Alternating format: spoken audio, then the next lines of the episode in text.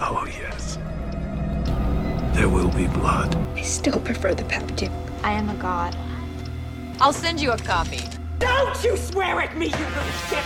Don't you ever raise your voice at me! I am your mother! You're all gonna die.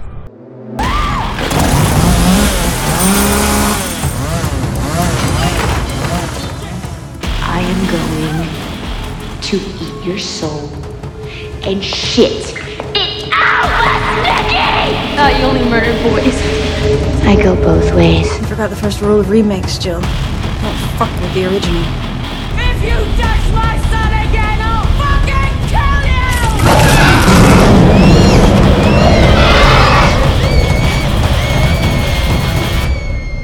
Bentornati a Nuovi Incubi, il podcast che da sempre incoraggia il sesso promiscuo. Io sono Lucia Patrizzi Io sono Marica Paracchini. E perché lo incoraggiamo? Perché ti salva la vita, letteralmente. Oh, finalmente. Non ti uccide, ma ti salva la vita. In entrambi i film di cui parliamo oggi, In entrambi i film. in maniera diversa, una in maniera un po' più rudimentale, nell'altra in maniera decisamente più sofisticata, però so- passano anche 14 anni tra un film e l'altro, che non sono pochi, eh, se pensiamo a come è cambiato l'horror appunto nel corso di quei 14 anni, perché parliamo di un film del 2000 che esce nel 2000 e un altro che è prodotto nel 2014, distribuito però nel 2015, quindi insomma Ci stiamo facendo un podcast intero su tutto quello che succede, Sì. su quanto è cambiato in questi anni, quindi di roba da dire ce n'è. Infatti, e, e in effetti questi due film ci servono appunto a questo, a stabilire quanto è stato profondo questo cambiamento, perché vedendoli come li abbiamo visti noi, penso anche tu per eh, fare questo episodio a breve distanza l'uno dall'altro, Sì. un paio di giorni di Sì. distanza, insomma c'è un abisso, proprio per come è trattata la tematica del- de- de- della sessualità fra ah, più o meno adolescenti. Sì, per come è trattata la sessualità, per come sono trattate le conseguenze della sessualità e poi come dicevi tu, uno dei due ha anche un intento molto più, molto meglio elaborato rispetto all'altro. Sì. Quindi le differenze purtroppo sono un po' infelici, nel senso che uno dei due ne esce inevitabilmente malmenato, però, Male. mm, però sarà, sarà interessante vedere come hanno parlato di- del sesso liberatorio tra i giovanissimi. Sì, perché poi il, il- il- il concept è quello, è il fatto che eh, sono due slasher, parliamo, diciamo i titoli perché parliamo di Cherry Falls del 2000 e di It Follows del 2014, sono due slasher in realtà, perché anche It Follows è mm, Sì? sostanzialmente uno slasher, sovrannaturale, però è uno slasher, in cui eh, funziona al contrario rispetto al- al- al- alla dinamica classica dello slasher. Eh, soprattutto in Cherry Falls è molto più didascalica la cosa rispetto a It Follows, nel senso che eh, essendo un film dei- del 2000 che fa ancora parte della- dell'ondata post-Scream, è un film assolutamente autoreferenziale, consapevole, metacinematografico, allora l'idea è faccio uno slasher in cui le vittime sono tutte vergini. Questo Sì. è. Sì, E, e non è solo post-scream, cioè nel nostro ambito dell'orrore è, arriva in quel momento lì, nell'ambito del cinema dei giovani in generale fa- è ancora peggio perché arriva dopo American Pie, perché Sì. American- il primo American Sì. Pie è del 99 e l'anno successivo e fa, e fa quella cosa di mm, mandare il sesso, tutti i ragionamenti sul sesso un po' a verze, no? Cherry Falls esatto. Cherry Falls cerca di riappropriarsene un po', però con quel tono, col- quel tono lì che inevitabilmente il fenomeno American Pie era stato talmente dirompente che non, non poteva non influenzare il modo di parlarne negli anni subito successivi. Sì, perché poi, e questa sarà una cosa abbastanza, eh, come dire, eh, consueta per tutto l'horror dei primi, dei primi 2000.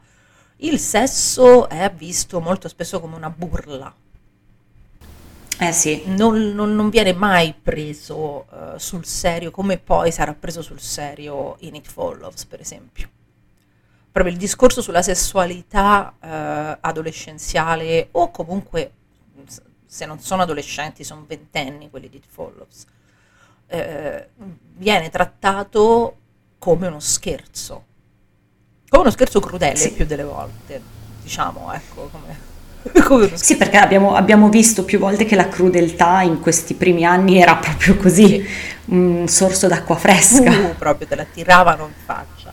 Esatto. E Non siamo ancora ai livelli di crudeltà che raggiungeranno gli horror post 11 settembre, perché lì proprio si sfonda il livello di guardia e si arriva oltre, però già Cherry Falls, perché appunto è influenzato da American Pie, è influenzato da Scream e da American Pie. E, e poi quello che dicevi tu mh, sul discorso sulla sessualità, forse Cherry Falls nemmeno lo fa, nel senso che usa il sesso come un pretesto, ribalta delle situazioni, ma poi andiamo nel dettaglio, però nemmeno fa un discorso sul tema, fa delle gran battute sul Sì. tema, l'olocausto dell'Imene, fa molto ridere, cioè non è che si metta d'impegno a fare un ragionamento, ecco, mh, non è nemmeno il suo scopo in realtà poi. cioè- No, perché è uno slasherino sostanzialmente. Quello che, quello che deve fare Cherry Falls è, eh, è mettersi nella scia dei vari scream, so cosa hai fatto, eh, urban legend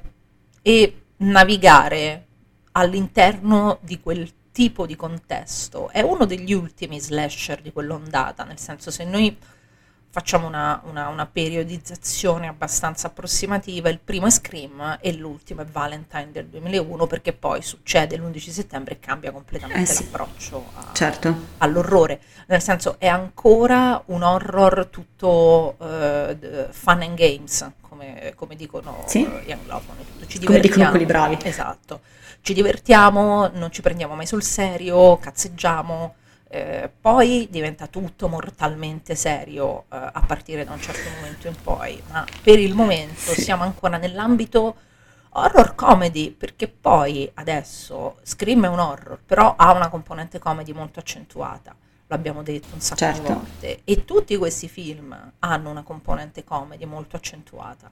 Eh, e, e Cherry Falls fa parte eh, de- della schiera. Oltretutto spunta tutte le caselle perché abbiamo le, le- le- le giovani star in ascesa. C'è Brittany Murphy in Cherry Falls, è la protagonista di Cherry Falls. Cherry Falls ha il cast più primi anni 2000 che si riesca a immaginare. Proprio sono tutti volti noti, ma non noti nel senso Brittany Murphy che ormai è tristemente notissima, però anche tutti gli altri sono quei volti per cui dici cazzo tu so chi sei, io ti ho visto da qualche altra parte. Dove ti ho visto esattamente? Poi l'avrei visto in qualche serie televisiva di fine anni 90, l'avrei visto in un episodio di Dawson Creek che passava di lì. Cioè, o- Esatto, o- e se- esatto, esatto. E se non è Dawson Creek è One Tree Hill tipo. Sì, Anzi, esatto. peggio, peggio, fammi citare questa perla del trash televisivo. Uno dei personaggi di Cherry Falls è un personaggio di Ghost Whisperer. È vero. E tu hai ragione. Fa il professore in Ghost È- è Whisperer. vero. E questa cosa mi diverte così tanto, visto chi è poi questo personaggio in Cherry Falls, è È esilarante. vero. È ve- E quindi insomma diciamo che è proprio primi 2000 senza, senza pudore, in maniera assolutamente Esatto. spudorata. E tu quando l'hai visto la prima volta? Quando, quando- quando ti- quando hai visto la prima volta questa perla del- della cinematografia mondiale? No, ci ho pensato preparando l'episodio, ma non riesco a ricordare il momento in cui l'ho visto, però non è passato troppo, l'ho visto qualche anno fa, non l'ho visto all'epoca dell'uscita, quindi l'ho visto qualche anno fa, ehm, però ecco, non è stata una visione storica per me ed è per quello che la mia reazione era a te t'ho già visto, chi è che sei? Perché non ero nell'epoca storica giusta, ecco, per vederlo, per ricordarmelo. Quindi sì, è stata una visione per me recente, anche perché è un prodotto per la TV, se ne parla poco, non è in Sì. streaming da nessuna parte. Io l'ho visto quando, eh, nel nel 2006, me lo ricordo perché è uscito in Italia nel 2006, con calma, sei anni dopo l'uscita negli È uscito in sala? No, è uscito in DVD. Ah, ok. Non è mai arrivato Ok, in sala ok. in Italia. E è uscito sì nel 2006, io l'ho visto praticamente subito perché c'era Brittany Murphy e non potevo perdermi un film con Brittany. Chiaro. Perché Brittany Murphy era Corretto. Mm, credo che per, non lo so, la mia generazione Brittany Murphy sia una ferita che non si chiuderà mai. Non lo so, io, almeno per me, per quanto mi riguarda, No, no. No, è una storia troppo troppo Sì. brutta, troppo troppo brutta che perché noi possiamo digerire la, la morte di Brittany Murphy. Ma poi un talento così cristallino, Cavoli. così puro, di una b- Per- brava come, come poche attrici al mondo e, e così un, bel personaggio, nel senso che lei era proprio un bel personaggio. Po- Posso fare, po- mi, mi permetti di fare tipo la, la boomer di Facebook che dice sono sempre i migliori? Sì, Cavolo, è è vero, è sono sempre questi personaggi che sembrano proprio così puliti, no? Queste facce così pulite di Hollywood che, che quando se ne vanno poi è, è sempre un dispiacere non scoprire cosa avrebbero potuto regalarci Sì. ancora, no? E Brittany Murphy secondo me avre- nell'horror avrebbe potuto darci tanto, poi lei in realtà ha sempre spaziato Ha tantissimo fatto naturalmente. commedia, ha fatto di tutto, però lei per l'horror è perfetta. Per l'horror è Eh, sì. perfetta. Lei quando eh, eh, in Ragazze Interrotte lei fa un personaggio da film dell'orrore. Sì, Classico. sì, assolutamente. Sì. E io insisto sempre col dire che le cose migliori di eh, Ragazze Interrotte sono Brittany Murphy e Angela Bettis. E- E Elizabeth Moss. sì, e Elizabeth Moss, è vero. Scusa, io sono di parte, No, no, dove no, c'è hai- Elizabeth ci sono Hai io. perfettamente ragione, hai perfettamente ragione. Sono le tre cose migliori di Ragazze Interrotte.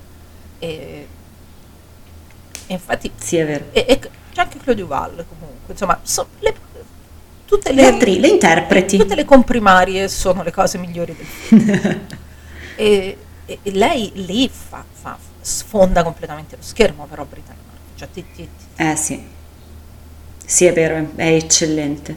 Ma lei era sinceramente molto brava e qui è messa alla prova in un film che appunto è traballante, ma lei ha un range di, di cambiamenti in questo film ed è proprio, Sì, proprio brava. Lei ha un range di cambiamenti, funziona nelle parti di alleggerimento comico, funziona nelle parti drammatiche, funziona nell'horror, ti, ti- ti Sì. funziona tutta in questo film lei. È, mm, è la final girl designata, non è uno spoiler, cioè non è inutile, cominci a vedere il No, film no, e lo sai, e lei è la final girl, Certo. non ci puoi fare niente.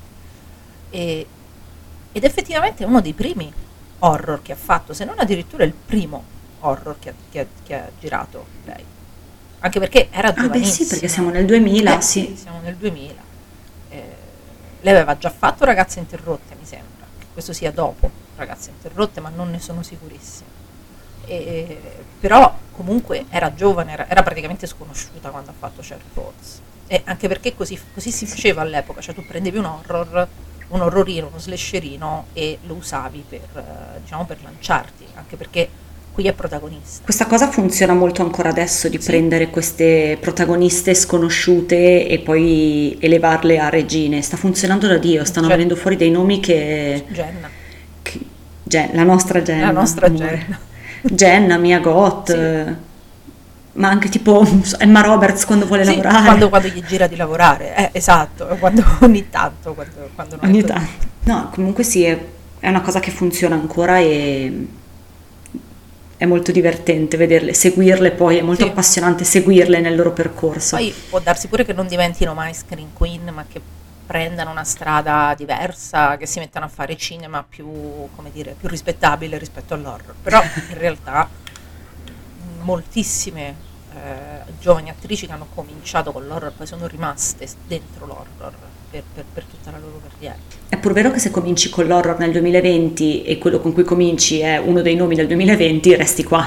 Capito? Con, i- Eh, eh, eh, con i nomi che abbiamo, queste re, dove, dove vanno? dove vai? Cosa c'è di meglio? Eh, cominciare Esatto. con l'horror nei primi 2000 era già diverso, nel senso che insomma era cestone dei DVD in offerta e tu speravi di lanciarti verso, non lo so, una sala cinematografica. eh. Sì, sì, sì, chiaro.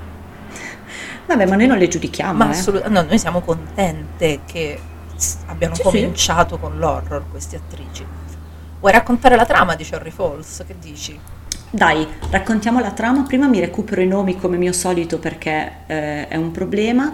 Dunque, Cherry Falls è il nome di un piccolo paese di provincia eh, in cui vive la nostra protagonista che si chiama Jodie insieme alla sua famiglia e, ehm, e che viene che comincia a venire torturato da una, una serie di omicidi che, come dicevamo parlandone prima, eh, hanno come vittime i ragazzi che ancora non hanno avuto rapporti sessuali. Ehm, a indagare sul caso c'è proprio il padre di Jody che è lo sceriffo eh, del paese, ehm, però diciamo che proseguendo con l'indagine emerge che le persone coinvolte sono molte più di quelle che sembrano a una prima occhiata. Così, E gen- così, generico. E basta così. Sì, sì, sì, è un classico tipico slasher whodunit di quelli Sì. inaugurati appunto da Scream quando slasher e mystery si sono tornati ad unirsi perché negli anni 80 non era molto così, nel senso lo slasher degli anni 80 era Jason, era Michael, sapevi già chi era l'assassino, qui invece lo slasher va ad unirsi al mystery come proprio è nel solco di Scream, è perfetto. E Sì, sì. mh, dato che eh, una delle famose regole di Randy è quella che non bisogna mai fare sesso, qui viene invertita la regola per cui se non fai sesso sei morto, cioè se sei vergine sei morto, sei la vittima. Io parto subito con una cosa fortissima. Vai. Allora, il padre di, eh, di Jodie, poi quando andiamo in zona spoiler ne parliamo eh, in maniera più approfondita, però adesso come adesso, lui, lui è Michael Bean, intanto l'attore, che Sì. insomma anche lui Ha un curriculum. ha un curriculum. A te non ha dato una fastidiosissima sensazione nel rapporto con la figlia? Incestuosissimo. Madonna mia! Scusa, volevamo partire subito così. Sì, sì, ma ciao. È Sì. tremenda, è una cosa tremenda, a me mi fa, mi fa paura, ogni volta che lo vedo nella stessa Mm. stanza da solo con, con, con Jodie ho paura. Sì, allora è fastidiosissimo perché volutamente si insiste su questi dettagli che ci fanno pensare queste cose. Esempio, i due, lui le insegna delle tecniche di autodifesa e ci si sofferma sul fatto che le cade addosso, le è sdraiato sopra, ci si sofferma sempre quel secondo di troppo su questi dettagli. Sì. O E quando le va a dare la buonanotte. O se no, quella scena lì che è raccapricciante perché tua figlia, tu sei lo sceriffo, tua figlia è molto giovane ma non è nemmeno una bambina. Perché devi, met- perché devi articolare così quello che le stai dicendo? Deve cercare di farle capire che c'è un killer che ammazza le vergini e lui vuole sapere se sua figlia è al sicuro, no? Sì. Che fino a qui potrebbe pure essere comprensibile. Il modo in cui articola questo dubbio è ripugnante. È veramente raccapricciante. Cioè non... Vero? Sì, sì, sì, sì, è una cosa... eh, eh, cioè, allora, il personaggio del padre è un red flag che cammina. Sì, è vero. Esatto. Poi capiremo i motivi per cui lo è. Però diciamo che questa cosa che ho detto, questa cosa che abbiamo notato entrambi, io ti giuro sono contenta che l'hai notata anche tu perché evidentemente è palese, non, non c'è... Sì, sì. Eh, in realtà a me salva un po' il film. ok. Eh, perché? Perché in effetti, come è connotato il personaggio dello sceriffo, è connotato negativamente sin dall'inizio. Non è, eh, allora, da Mm. un lato sembra il classico padre cagacazzi che vuole tenere chiusa la figlia dentro casa, tipico della commedia americana, per cui se Sì, sei certo. femmina te ne devi stare dentro casa e controllo tutti i ragazzi I- i papà col fucile, il papà sì, sì, col quelle cose lì. fucile, sì, quelli che poi fanno le magliette, se tocco mia figlia ti ammazzo, Esatto. questa, una roba così, Quelli- insomma, queste cose quelli gradevolissime. Quelli, te- quelli texani. Esatto, quelli texani. E che va bene, è un cliché tipico della commedia americana, credo ci sia pure in American Pie, io non lo so, non ho mai visto American Pie, mi, mi- mi- faccio Mm, ammenda di non l'ho visto cosa. in tempi abbastanza recenti da ricordare questi dettagli con mio sommo sollievo. Perché in effetti invece la madre di, eh, di Jodie è molto più tranquilla. Allora, ammetterò che questa sensazione un pochino me l'ha data anche con la madre, ma con la madre me la giustifica col fatto che la madre è evidentemente un alcolista. decisamente alcolista, è tanto alcolista. Eh, di nuovo, anche lei ha le sue ragioni, che poi vedremo, però ehm, ci sono dei momenti, esempio, eh, Jodie che torna a casa e saluta la madre, in cui il contatto fisico tra le due è un po' strano, è un Sì, po' È anomalo. un po' anomalo, sì. Me lo sono giustificata guardando il film col fatto che la madre è evidentemente sempre ubriaca. Sì, sì. Però Jodie no. No, Jodie, Jodie è sobria. Lei, la madre, è un evidente, eh, non lo so, eh, rifacimento della mamma di Nancy nel primo Nightmare. Mm. In- Mamma mia, mamma Eh, di Nancy. È, Eh, è- sì. è un evidente Sì, sì. rifacimento, anche perché diciamo che come in ogni slasher che ci rispetti c'è un segreto che arriva dal passato, i genitori sanno, i figli che sono vittime dell'assassino non sanno, la madre di Nancy, di Nancy ovviamente la madre di Jodie sa tutto e in effetti si ubriaca dalla mattina alla sera e brucia i biscotti, fa questa cosa che le mamme americane non fanno mai, Le brave madri non bruciano i biscotti. Queste sono cose. Però effettivamente, da- dall'introduzione che ho fatto io parlando del film, sembra che ne, abbi- ne abbia un'opinione molto più negativa di quello che ho in realtà, perché tutti questi piccoli dettagli che ha su- sulla distruzione totale della società americana sono assolutamente on point e, e molto, anche molto taglienti, Sì. soprattutto di nuovo per un film per la TV. Esatto, più che altro è il nucleo familiare americano che ne viene demolito da questo film, ne esce completamente distrutto. E, e io non Le fondamenta stessa della società traballano in Cherry e- Falls. no, e io non posso credere che non sia una cosa voluta con queste dinamiche, con questi personaggi, con la madre che si alcolizza perché sa delle cose orrende che sono successe, ma non le può assolutamente dire alla figlia, il padre che ha delle evidenti tendenze incestuose nei confronti della figlia adolescente, eh, gli adulti che poi lo vedremo in It Follows, questa cosa è fatta mille volte meglio, però ce l'hanno in comune i due film, che o sono completamente assenti Sì? oppure sono dannosi. Non c'è una, una via Sì. E anche questo è un'eredità di Craven, di, di, di Craven, scusate. Ma perché It Follows è proprio un film di un'altra epoca. Cioè Sì. It Follows non è, non è che rimanda a un'altra epoca, è proprio un film di un'altra epoca e ha tutte una serie di elementi di cui parliamo poi. Cherry Falls questa cosa qua la fa proprio con l'accetta, perché Sì. come dicevamo è meno fine, quindi il papà si farebbe la figlia, la madre è un'alcolizzata e tutta la società fa Sì, schifo. esatto. Benvenuti E- a Cherry Falls. Cherry Falls, che è il classico paesino carino, è in realtà una fogna degradata di, di- di- di schifo e di putridume che esce da tutte le parti. E, Sì. E anche le dinamiche sociali tra i ragazzi sono abbastanza agghiaccianti. Sì, e questa cosa che mi dici mi fa collegare a una cosa che penso del film, in questo caso negativa, è che però è un film dei primi anni 2000, quindi ha un senso che sia così, a me è mancata molto in Cherry Falls la componente che invece in Scream è potentissima, cioè il rapporto d'amicizia. Sì, sì. Cioè in Cherry Falls Jodie è ritratta quasi sempre sola. Ha questo fidanzato, ex fidanzato che gira, ma Che è, una- Cioè, non è ha- un po' un uomo di merda anche lui. È un po' un uomo di merda anche lui. anche lui.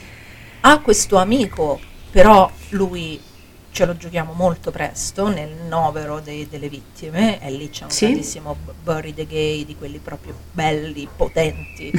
Eh, proprio. Nell'elenco dei trope da Sì. spuntare, il Bury the Gay è piuttosto presto. Sì, sì, è questo. molto presto. E, e- e sì, c'è questa solitudine assoluta della Final Girl in questo film. Solitudine assoluta della Final Girl. Che però Ma sai- è molto anni 2000, anche qui. Sì, è molto anni 2000, però quello che a me pesa è che non è solo lei che è sola, o meglio, cioè, non c'è un ritratto di nessun tipo di rapporto, meglio, lei non, lei non è l'emarginata della scuola. Ehm, anche le scene di gruppo che ci sono, ce ne sono alcune che sono esilaranti, però sono molto fredde, no?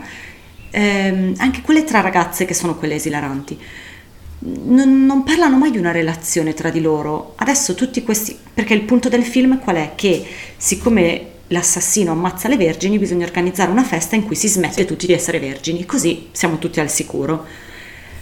Però di nuovo non c'è mai del calore in questo film. Zero. È Mai. un, è- è un film in cui non ci sono rapporti umani che abbiano un, un valore, non esiste. Credo sia anche il punto del film, perché sempre lì può essere semplicemente che non, non sono stati in grado di, eh, di farlo, cioè che il regista Jeffrey Wright eh, non, non sia stato in grado di mettere in scena dei rapporti, diciamo, con un minimo di, di- di- affezione, di calore, di- perché anche i rapporti, diciamo, tra, eh, non solo tra, tra- tra amiche o tra amici, ma anche tra fidanzati. Cioè, se tu guardi la prima, la prima scena del film, andiamo proprio all'inizio del film, c'è questa scena in macchina con questi due che stanno nel classico posto appartato dove vanno le coppiette nei film americani che si mettono là in macchina e eh, e sti due non si capisce perché stiano insieme, Sì, sì, perché è evidente che si odiano. Non so come. è vero, è vero, sono un po' malassortiti. Ammetteremo che non è molto romantico Eh, non è Cherry molto Falls. romantico Cherry Sono un po' malassortiti. eh, ed è tutto così, tutto. Sì, e questa è una cosa che ho patito molto, se devo essere sincera. Di nuovo, ne abbiamo visti tanti di esempi di horror al femminile dei primi anni 2000 in cui le protagoniste si prendono a mazziate dalla mattina alla sera. Però tra di loro c'è tanto amore, si prendono a mazziate. Qua non si prendono nemmeno ammazziate, No, in realtà. no, il momento in cui si uniscono è perché devono salvarsi la vita e quindi Sì. comunicano l'una con l'altra per salvarsi la vita, ma muore tutto lì ed è un peccato, poteva essere una bella... C'è solo quella scena che è molto carina, in montaggio alternato con eh, le ragazze che stanno da una parte a organizzare il- la, la- la serata e i quattro imbecilli in macchina, che, che so- È che sono quattro imbecilli, Sì, che, sì. che anche loro eh, organizzano questa, questa festa, eh, questo olocausto Ecco. di Rimene. Ecco, se posso dire una cosa che invece mi fa tanto ridere di questo film è che fa vedere quella cosa che dicono le mamme dei bambini dell'asilo, tipo, eh ma le femmine maturano prima. Sì. Perché ci sono le ragazze che sono militaresche, allora stasera si va e si scopa tutti e si organizzano, si fanno le convention tra un po', si, Sì, sì, perché poi c'è una folla, cioè questa Sì, sì. tipa che sta su una sorta di, che cos'è, un, un tavolone di Eh, legno sì. di quelli dei picnic, che ne so io, in piedi là sopra che spiega tutta la dinamica, perché i maschi sono deficienti, perché gli dobbiamo spiegare tutto, quindi ci dobbiamo pensare noi, facciamo noi, e, e le E- altre e loro che l'ascoltano quattro, e loro quattro in macchina che sono quattro pirla che fattissimi, fa, tra eh, fa l'altro. veramente ridere. Sì, quella, è veramente, quella è la scena più bella del film, quella è proprio poetic cinema, quella fa proprio Sì, ridere. Sì, e è vero. la cosa interessante in tutto questo è che la nostra protagonista, cioè il, il- eh, il fatto che il film funzioni al contrario, funziona al contrario anche per la nostra protagonista, perché è Sì.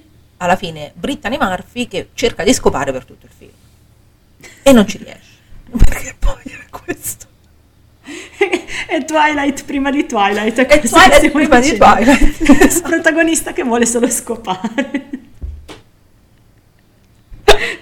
O meglio, o meglio, poveretta, lei prima non voleva. Tutto nasce perché lei non ha voluto scopare subito, Sì. perché sennò sarebbe finito lì il film. Eh sì, il film non si sarebbe fatto, nel senso, eh, no, no, no, basta, finisce qui, ammazzava un sacco di gente, non lei, quindi non ci... non- Lo sceriffo se ne sarebbe lavato le mani perché questo Sì, fanno perché se fa- sono toccati Esatto, persona. personalmente, quindi... eh, e invece fi- è tutto eh, il, il fatto che comincia con una coppia che sta per eh, avere un rapporto sessuale, non fa in tempo ad avercelo in realtà, perché arriva l'assassino e li fa fuori tutti e due. Poi ci ritroviamo con un'altra coppia che sta cercando di avere un rapporto, cioè lui sta cercando di avere un rapporto sessuale, Brittany Murphy non è molto convinta, allora lui la manda a fare in culo. Sì, Dovremmo cominciare a frequentare altre persone, le dici. sì, è vero. La, la molla davanti casa come i peggio Sì. burberi perché lei non gliela dà. Sì. Perché è questo. che poi lei non gliela dia perché c'ha un padre, come dire, perché c'è un rapporto semi-incestuoso col padre, quello è un'altra problematica. Col padre o un rapporto molto problematico con l'altro uomo molto problematico, ovvero il suo insegnante. Esatto, perché poi abbiamo pure la figura di questo insegnante, perché poi a quel punto Brittany Murphy cerca di scopare col suo ex fidanzato, lui a quel punto non... eh, è, è- No, perché scusami, eh no, ma... perché solo alle- mi devi fare sentire prezioso. Mm, Che cos'è Altrimenti no. adesso? Mi vuoi scopare solo per Esatto. salvarti la vita? Che cos'è adesso? E non perché sono l'uomo più meraviglioso sulla faccia della terra. Capito? Ma la volevi fino a 5 minuti fa, ma concludiamo sta faccenda. Mamma mia, ti devo fare una richiesta in carta bollata. Ma che cos'è? Ma sai che tra l'altro è questa la scena che dico, perché Brittany Murphy è un angiolettino candido e puro Sì, e fino qui a diventa tre un- secondi prima di questa scena. Qui pazzisce diventa una bomba del Sì, sesso sì, che sì, gli, sì. dà, gli dà le sberle coi piedi. Sì.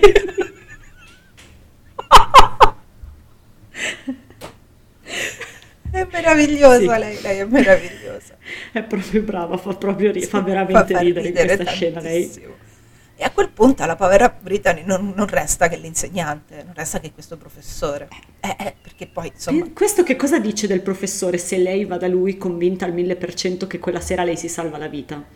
Cioè, abbiamo già detto tutto Sì, del personaggio. abbiamo già detto tutto del personaggio, poi ovviamente il film ci riserverà delle sorprese che adesso non possiamo dire, però sì, abbiamo, ma abbiamo già detto tutto dei tut- di- del contesto, perché questo è un paesino in cui il preside della scuola e lo sceriffo si pongono, si pongono il problema se avvisare i ragazzi che l'assassino ha preso di mira eh, persone che non hanno mai eh, avuto un rapporto sessuale.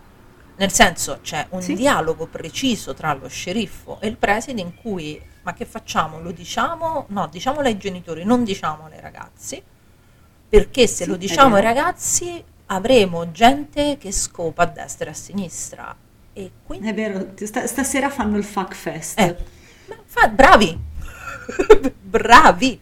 Sì, sì, Cioè, non- non- ok, ok, preside, non capisco il problema. basta che sia consensuale, poi non vedo dove- qual è la questione. Perché il in tutto ciò il, il problema sono solo gli adulti, perché i ragazzi mai per un secondo dubitano di quello che stanno per fare. Cioè i ragazzi dicono, ah, ah, stasera dobbiamo fare sesso tutti quanti, O- ok? Lo faremo, E faremo. si fanno una festa questi, c'è un killer in città, questi fanno un festone.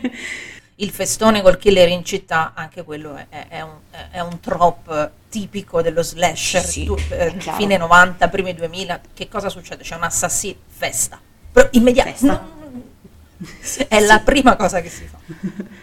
Eh sì, ti ricordo che in Scream, nell'ultimo Scream hanno fatto una festa per un funerale. Infatti, quindi vedi come... Ormai. Però è- questa cosa è molto bella, che nei ragazzi non ci sia mai un dialogo morale su questa cosa, perché non c'è niente su cui fare la morale. Infatti, No? E i ragazzi sono molto sereni su questo. Stasera facciamo una festa e ci divertiamo. esatto, gli adulti fanno un'assemblea dentro la palestra della scuola In cui finiscono a menarsi. Esatto, finiscono a menarsi perché il problema, e, e- e questa è una cosa che il film fa molto bene, cioè il problema del sesso adolescenziale è, è il più delle volte un problema degli adulti, Esattamente. non è un problema dei ragazzi, è un problema degli adulti, Sì, perché i ragazzi stanno un fiore in questo Sì. film, a parte quelli defunti. quelli poveretti. defunti, esatto, cioè che è, un- è una cosa che si potrebbe vivere con tanta serenità in più se non fosse per gli adulti. Esatto. Anche perché non è che tu dici gli adulti si prendono in qualche modo la responsabilità di educare ad una vita sessuale consapevole. No, No, non se ne parla, non esiste, non c'è, non c'è, no- basta, non esiste, non si fa. Il sesso non è una cosa che c'è. Non- No, ma il sesso è Voldemort perché quando Sì. il, papà, il papà di lei va in camera da lei e le dice vuole sapere sei vergine o no, non è che le chiede sei vergine o no. Ci fa tutte queste perifrasi, ci gira intorno. No, ma a quale base siete arrivati? Proprio quella, quella cosa delle basi. Gli americani sono pazzi.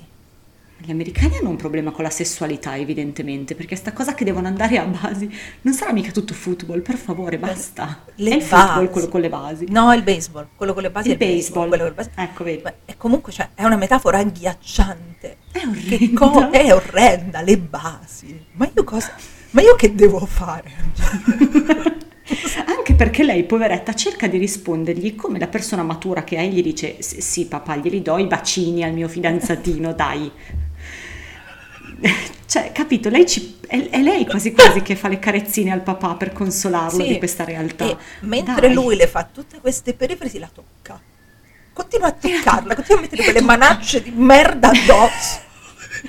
Che schifo. Cioè, stai parlando con tua figlia di una cosa del genere, non sei in grado di fare la domanda molto semplice: hai, hai avuto un rapporto sessuale col tuo fidanzato o non ce l'hai avuto? Cioè, ci Ma vuole poi, tanto. ma, puoi, ma, poi, ma puoi spiegarle il perché? Ma puoi darle conoscenza del mondo che la circonda in modo che lei possa difendersi? Scusami. Sì, anche perché Cioè- io nel- nei panni di- del personaggio di Jodie, del personaggio di Brittany Murphy, se mio padre che la sera prima me lo so trovato dentro la mia stanza, che mi ha chiuso dentro casa perché ho fatto, sono arrivata 10 minuti in ritardo rispetto al coprifuoco e mi spiava dalla finestra mentre stavo con il mio ragazzo in macchina, quindi data questa premessa, questa stessa persona la sera dopo viene nella mia camera, mi tocca e comincia a farmi domande tipo che- a che base siete arrivati, ho paura a rispondergli sinceramente. La prossima volta che esco di casa non rientro, Esatto, che non ci che- sto più da sola con te. Esatto. Quindi magari entra in camera, mi dici, senti Jodie è successo questo, questo, questo e questo, c'è un assassino in città che uccide le persone, gli incide sul corpo la parola vergine, quindi noi abbiamo ipotizzato che uccide soltanto persone che non hanno ancora avuto un rapporto sessuale, tu hai mai avuto un rapporto sessuale? Oh, non è, cioè, non, non ci vuole una, una- una laurea in, in astrofisica nucleare. ecco. Fosse una domanda caduta dal pero senza contesto, posso pure capire che la povera Jodie si sia sentita a disagio e con questo padre non mi stupirei. Però c'è un contesto importante di cui lei dovrebbe essere messa al corrente, Eh. per cui la domanda aveva perfettamente senso, è inspiegabile che non le sia stata posta dandole accesso a tutte le informazioni. No, no? perché in effetti eh, il film, che poi vedremo in zona spoiler, ha tutta una serie di brutti difetti, ma adesso ci arriviamo in zona spoiler. Fa questa cosa molto bene, cioè descrive in maniera estremamente veritiera, secondo me, il panico sessuale fra i genitori. Sì, sì, assolutamente. Perché è panico. Sì, sì, è panico ed è tutto legato a una cosa di cui poi parleremo anche con It Follows, legata alla reputazione. Quindi quando si parla chi è vergine e chi è no, c'è il terrore della rivelazione perché c'è tra i genitori sempre, mai tra i ragazzi, mm, legato all'aspetto dell'immagine pubblica, quindi eh, i genitori sostanzialmente si picchiano perché tra di loro alludono a chi di loro potrebbe essere la prossima vittima o meno. E quindi Sì. qualora una non sia a rischio, paradossalmente non è una cosa buona, perché No, va bene che c'è un assassino di vergini, sgualdrina. Però non vorrei mica fare la... Eh, esatto, non vorrei mica fare la Va sgualdrina. bene che c'è un assassino di vergini, ma non vorrei mica avere una figlia sgualdrina. Scusa. Eh, cioè, adesso... eh, meglio i papà incestuosi a Cherry Falls. meglio morta che zoccola, è proprio un fatto... Questo, questo potrebbe essere un leitmotiv ricorrente. Sì, decisamente. Meglio sì. morta che meglio zoccola. morta che zoccola. Eh, sin dalla tenera età, meglio morta che zoccola. Sì. Soprattutto è interessante questa cosa alla luce dello spoiler sul esatto. film. Che io direi che a questo punto, dato che alla fine Cherry Falls non è che ci sia questa montagna di cose da dire, possiamo andare tranquillamente in zona, nella prima zona spoiler, diciamo. Sì? Dai. Sì, dai, così, così possiamo arrabbiarci. Esatto, possiamo arrabbiarci. Perfetto, da qui in poi vedetevi il film, lo dovete vedere in maniera estremamente creativa perché non, non c'è da nessuna parte, però se volete vedere il film fermatevi qui, se no ascoltate tutto quello che abbiamo da dire che secondo me è molto divertente, Fino a che non ci incazziamo. fino a che non ci incazziamo. sì.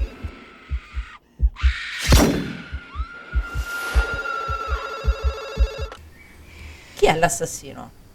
di- L'assassino è il sopracitato professore molesto, che voglio dire, ci potevamo arrivare un pochino sì, ma non potevamo arrivare al motivo per cui questo professore ammazza le vergini.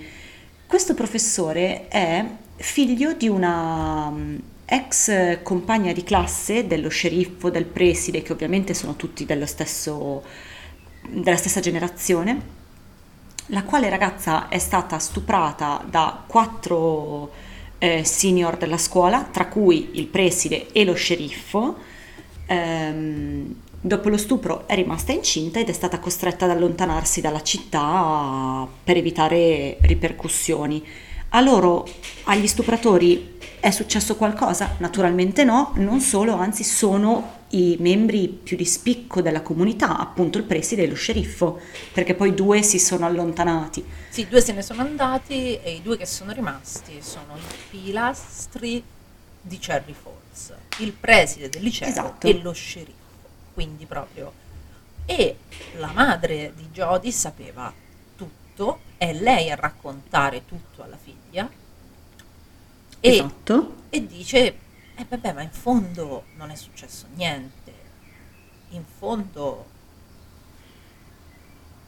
una ragazza ubriaca da sola per strada, è normale che succeda una cosa del genere.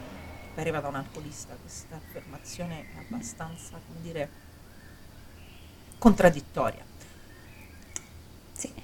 Mm, e soprattutto la madre dice la frase della cultura dello stupro per eccellenza, ovvero cosa volevi che gli succedesse? Erano quattro bravi ragazzi. Ecco, E mm, questa è la prima grande svolta di Cherry Falls, no? che parte come uno slasher e finisce per essere quasi un rape revenge, dove a vendicarsi è qualcun altro e non la vittima.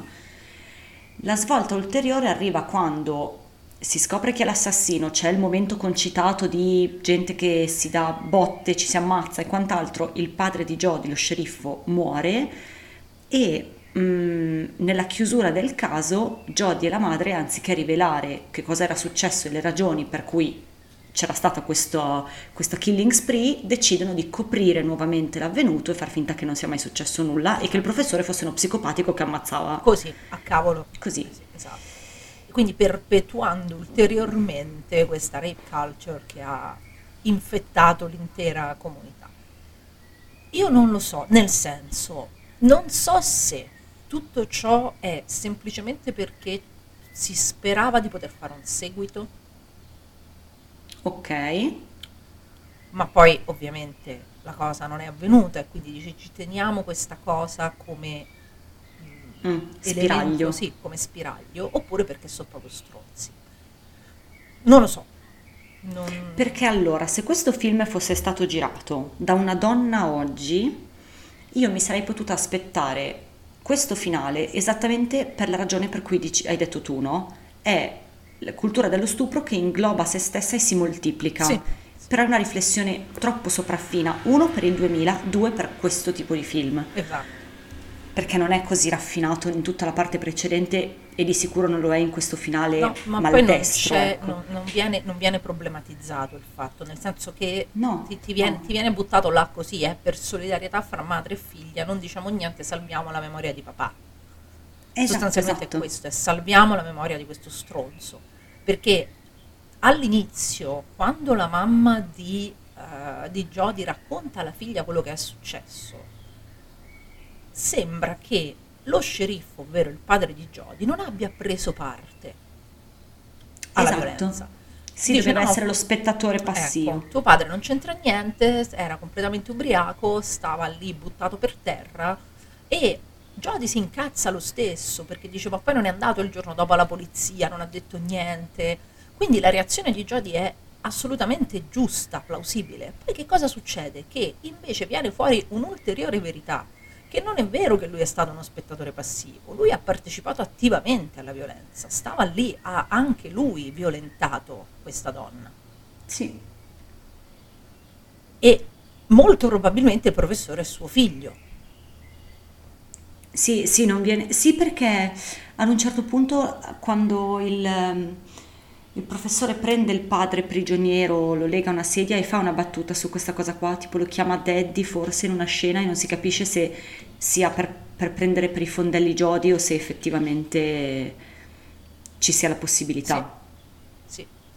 E poi c'è anche un'altra cosa che a me ha dato leggermente eh, fastidio nel film, che è quella per cui una donna che subisce una violenza simile poi diventa una psicopatica che, che abusa del figlio. Perché poi alla fine Sì, perché è vero, c'è quell'elemento c'è qua. questo elemento qua. Quindi eh, cioè, il, il colpo di scena del fatto che eh, c'è una vittima di, eh, di stupro al centro della vicenda è interessante. come è condotto è molto primi 2000, molto primi 2000. Sì, perché di nuovo una donna vittima di uno stupro che viene completamente isolata dalla società, che non ha una rete di supporto, che non ha eh, aiuto da nessuno che la circondi, perché fisicamente non ha più nessuno, perché poi vediamo casa sua è isolata nel nulla, non ha nessuno, potrebbe pure rendere comprensibile perché sia finita a essere una persona con dei disturbi. Però di nuovo questa cosa va problematizzata, va ampliata e va approfondita. Sì. Se due secondi prima mi dici, eh ma lei era la sfigata della scuola, quella sera lì era da sola, l'hanno stuprata, poi se n'è andata, e poi se un momento dopo la vedi e questa è una psicopatica che picchia il bambino, eh, serviva qualcosina di più per fare Sì. una riflessione migliore. Sì, ser- serviva un minimo di, eh, di- di- di analisi, appunto di, di- di critica eh, di quello che stai mettendo in scena, perché così è semplicemente eh, shock per, per il gusto Sì. di farlo, non è, non è nient'altro che questo. E soprattutto mandi un, messaggio particolarmente sgradevole, perché quando poi a maggior ragione Jodie scopre che in effetti il padre aveva partecipato attivamente alla cosa, lei e sua madre si mettono d'accordo per salvare la memoria dello sceriffo della città. Che è la cosa che mi fa più arrabbiare perché Jodie fino a questo momento era stato l'unico elemento di raziocinio in mezzo a questa manica di stronzi. Jodie era l'unica che era andata a cercarsi chi fosse questa ragazza, che fine avesse fatto, perché suo padre era coinvolto. Si arrabbia con la madre quando si arrabbia col padre, cioè lei è attivamente interessata a questa ragazza, alla vittima, e poi alla fine è la prima che copre il padre. Allora tutto sto ragionamento che abbiamo fatto prima, perché l'abbiamo mandato in vacca così? Va bene, non l'avremmo fatto in maniera straordinaria, ma l'abbiamo fatto, c'era. Ci abbiamo provato, se non altro, c'è il tentativo di riflettere sulla cultura dello stupro. E allora sì, come dici tu, va benissimo, se tu mi fai questo finale io lo accetto anche, però me lo devi mostrare come il finale in cui alla fine la cultura dello stupro prevale su tutto il resto. Sì, sì, cioè non deve essere una vittoria. Ecco, non deve essere, invece essere- me la mostri come una vittoria, come queste due donne che riescono a salvare la memoria di questo brav'uomo, che insomma non era poi questo brav'uomo. Anche perché, te l'ho detto, me l'hai mostrato per tutto il film come un padre quasi ai limiti dell'incesto. Sì. Tra l'altro, una, una cosa che non è chiara del film è quanto tutto il resto della comunità sia consapevole di quello che è successo. Perché ad un certo punto, quando la madre parla con Jodie, sembra quasi che si intuisca che tutti fossero consapevoli di Sì. quello che è successo, cioè che un tentativo di processo o comunque di denuncia ci sia stato. Sì, sì, sì, no, questo è chiaro, nel senso è chiaro che ci sia stato da parte della vittima un tentativo di denunciare l'accaduto e che tutta la comunità si sia invece stretta intorno a questi quattro ragazzi per salvare, diciamo, il loro futuro da Promising Young Man. Per... Sì. Mentre invece questa... sui nostri preferiti. Esatto. Mentre invece questa povera disgraziata non era nessuno, era un po' la, la- la sfigata goticona della scuola, non, eh, non- non se la cagava nessuno, e, e- o- oltretutto eh, non era ubriaca, l'hanno fatta passare per tale, perché l'hanno, l'hanno- l'hanno innaffiata di, di- di- di- alcol prima di, di Sì. stuprarla. Quindi è, è veramente una cosa, cioè la, la sequenza, il flashback su- su- sulla, sulla violenza sessuale è particolarmente... Sì, è abbastanza forte. Sì, è abbastanza forte. Infatti Non abbiamo messo il trigger warning Sì. perché era spoiler, però effettivamente ci sono sempre scene più gradevoli da guardare. Sì, per non è- esempio quando gli stupratori cadono e vengono infilzati sui paletti. Esatto. Un esempio. Sì, un esempio a caso. E, Sì. mh, diciamo, non è particolarmente esplicita per fortuna, non è, non è Megan is missing, ecco. Però, No. insomma, eh, so- soprattutto quando le aprono la bocca e le buttano dentro l'alcol, eh, tipo imbuto, quello è molto fastidioso. È, è un- è una scena molto interessante, quel dettaglio lì è molto interessante perché loro vengono fatti passare da chi narra questa vicenda, quindi la madre di Jodie, come poverini avevano un po' bevuto, no? quindi non erano, non erano in sé, ma lo erano abbastanza da sapere che lei andava compromessa, capito? Sì, esatto, quindi figuriamo, erano, erano molto in sé. non- Ma erano perfettamente lucidi Sì. questi, cioè. se fai una cosa del genere, se prendi una bottiglia di non so che cacchio era e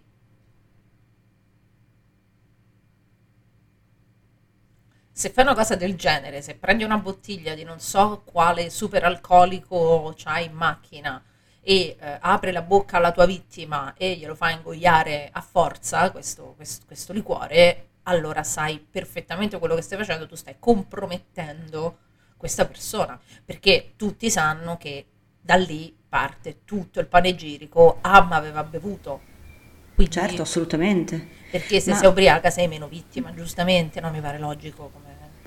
Sì, che allora, ehm, l'alcol è centrale in questo film. Uno, nella madre che lo usa per affogare quello che, è quello che ha accettato e quindi quello cui- di cui si è resa complice. E poi c'è, siccome è un film che parla di cultura dello stupro, l'alcol ha due pesi e due misure. Sei meno, sei meno colpevole se sei ubriaco, però tu sei meno vittima se tu sei ubriaca. Sì, cioè l'alcol serve come attenuante per, per gli stupratori e come aggravante per le vittime. Esattamente. È proprio ti- ma è tipico. Per questo poi Sì. il film ti fa incazzare.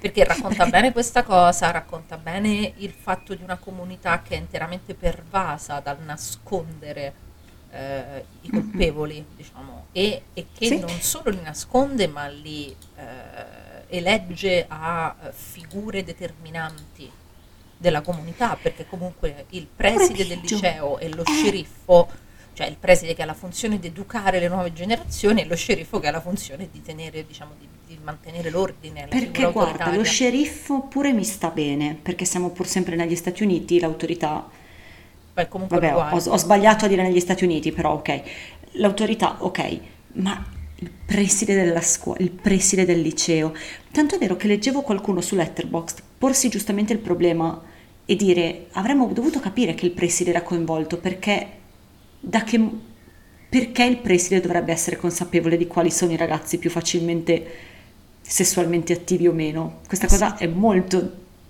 sto per È dire molto- la parola del cinefilo dell'internet, è molto disturbante. Sì, è molto creepy. Perché il, Come- perché il preside lo sa? Non- no? Effettivamente questo era un bel campanello d'allarme. Sì, sì, ma sono, sono dei- degli individui disgustosi. Eh, Sì. E, e- io credo che il film in questo sia molto palese, nel- molto chiaro nel sottolineare quanto siano disgustosi. Il problema è che poi alla fine fa questa inversione a 360 gradi con retromarcia. Sì, Per negli cui- ultimi tre secondi fa questo disastro e, e rovina il ricordo. A me aveva rovinato completamente il ricordo del film. Poi riguardandolo adesso ho trovato tante cose interessanti, ma il ricordo che ne ho non è uscito, cioè non, non era, non era positivo, ecco. No, perché bastava pochissimo. Bastava pochissimo, bastava vedere, non lo so, mostrare la madre che faceva pressione su Jodie e che lei Sì. si trovava a dover scegliere tra sua madre, che è l'unica che le è rimasta, e Sì. dire la verità. E a quel punto era già più comprensibile. Bastava, bastava questo per salvare. Sì, è vero. Bastava questo. Invece Sì, perché qui, comunque Jodie è una ragazzina. ecco, ha 17 anni. Eh, mentre invece qui è proprio una scelta consapevole di Jodie. No, no, non è successo niente, questo era uno psicopatico. Si veste pure da femmina, quindi figuriamo. esatto. Sì.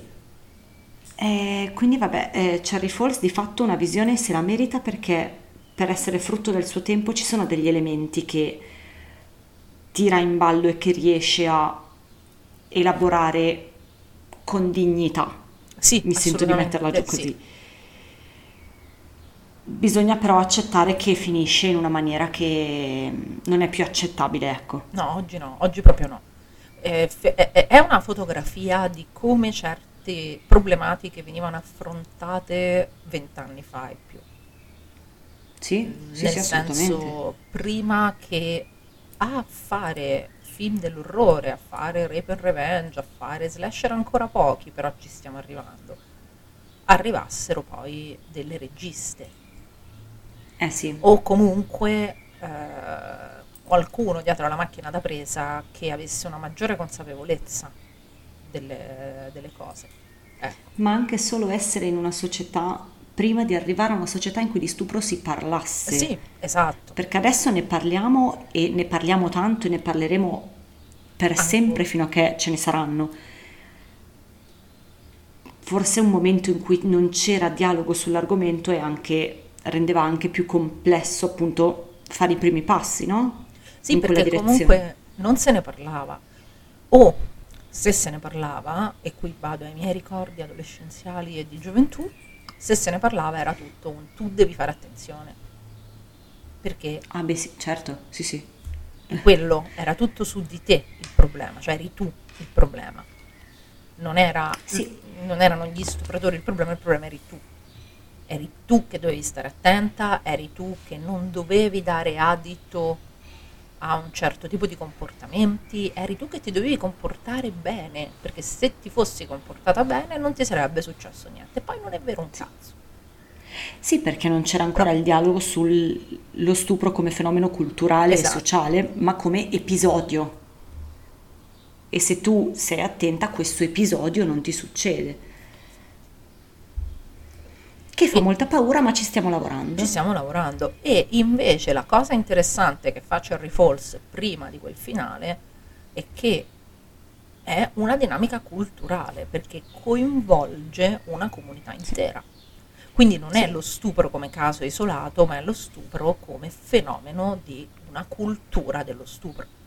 E questo è importante per un film che esce nel 2000, un film per la TV che esce nel 2000, quindi un film Sì. estremamente addomesticato anche per quanto riguarda gli omicidi, le cose, è tutto fuori campo, è tutto molto edulcorato. Però fino a quando non arriviamo alla scena finale, il fatto dello stupro non come caso isolato, eh, momento di follia, ma come proprio dinamica culturale di prevaricazione tipica, quasi come No, no, è- rito di passaggio per una generazione anche, che è una cosa Sì, è vero. eh, Sì. orrenda, però è così Sì, sì. te lo dice, che, che- che- te, te lo dice chiaramente e poi fa retromarcia e poi se lo rimangia. No, no, no, no, no, no, no, evitiamo, non esageriamo. No, vabbè, non è così grave, comunque erano brave persone. Esatto. Quest'uomo si è dedicato tutta la vita alla giustizia. Anzi, E alla peggio, famiglia. è martire perché è morto Sì. per la giustizia. Oltretutto sì, muore da eroe, non Eh. muore da stronzo. Nel senso Eh che, sì. che muoia io sono contenta, perché se fosse anche sopravvissuto proprio davvero, cioè, non, Però- non sarebbe finito in questo episodio. no, però muore da eroe. Eh, quello sì. Resta come l'eroe che per salvare la figlia, il fidanzatino della figlia, si è Si, sacrificato. sacri- si sacrifica, certo, per il bene della sua comunità a cui ha dedicato così tanto. Cara. Eh, e della povera vittima non gliene frega un cazzo a nessuno perché tanto nel frattempo è diventata cattiva. Quindi, Sì, sì, certo. Anzi, eh, non solo è diventata cattiva lei, pure suo figlio è cattivo, quindi Sì. Cioè, pure suo figlio era l'assassino. Cioè, il problema è che se non l'aveste stuprata non sarebbe successo niente. Però no, il figlio è cattivo. se voi quella sera la vedevate lì con la macchina in panne, le cambiavate la gomma che aveva bucato e ve ne andavate a casetta vostra, non succedeva niente, era tutto a Non moriva nessuno. Pensa, nessuno, guarda, pensa com'è difficile non violentare le ragazze. Mamma mia. È così, Cherry Falls ci insegna che si può morire da eroi anche se si stuprano le ragazze. Sì. Però poi arriva It Follows. Che bello. Poi che sollievo. Esatto, passano 14 lunghi anni di tribolazioni e di rape culture come se non ci fosse un domani e Sì. di sessualità trattata come se si trattasse della più gigantesca burla eh, dell'universo, Sì? burla Sì. crudele ovviamente, eh, e poi un regista gira questo horror stranissimo. Completamente nuovo, perché stiamo- parliamo veramente di una cosa, ecco, It Follows è una cosa nuova, non si era mai vista una cosa così, anche se ci sono delle metafore che sono già state utilizzate, va bene, tutto quanto, alla struttura di uno slasher, però l'idea è fenomenale, girato in un modo, come, non lo so, come è girato It Follows, che Sai che for- forse sarà la prima volta parlando di It Follows che parleremo di qualcosa di tecnico? Sì, anche se eh beh, per io- forza. no, perché è troppo incredibile, È troppo bello, è troppo bello da vedere. è troppo bello, è troppo bello. Ed è, è il modo in cui è girato, il modo in cui è raccontato, quindi ti, ti dice tutto. È la, la prospettiva, la- la- la- la- il modo in cui si muove la macchina da presa, quell'inizio, quell'incipit. L'inizio, Mamma mia. sai che ci pensavo? Io l'avevo rimosso perché l'ho guardato. Eh, ecco, Facciamo la quando- nostra so- sì. Ehm, io l'ho guardato quando è uscito questo perché è stato uno di quei film che ha rivoluzionato inter- internet, è esploso dopo It Follows e non me la ricordavo quella scena, ma quando l'ho riguardato adesso per l'episodio, uff, quello lì è all'altezza degli incipit dei grandi slasher. Sì, sì, sì, degli quello anni è, 70. è all'altezza di Carpenter. Ecco, io non lo cosa- volevo dire perché avevo soggezione, ma No, sì, no, quello è quello è all'altezza, all'altezza quell'incipit lì è all'altezza di Carpenter. Anche perché è a Carpenter che si... cioè se tu guardi... cioè, allora, gran parte di It Follows, gran parte delle riprese di It Follows, di It Follows, delle inquadrature tutto quanto sono di Carpenter.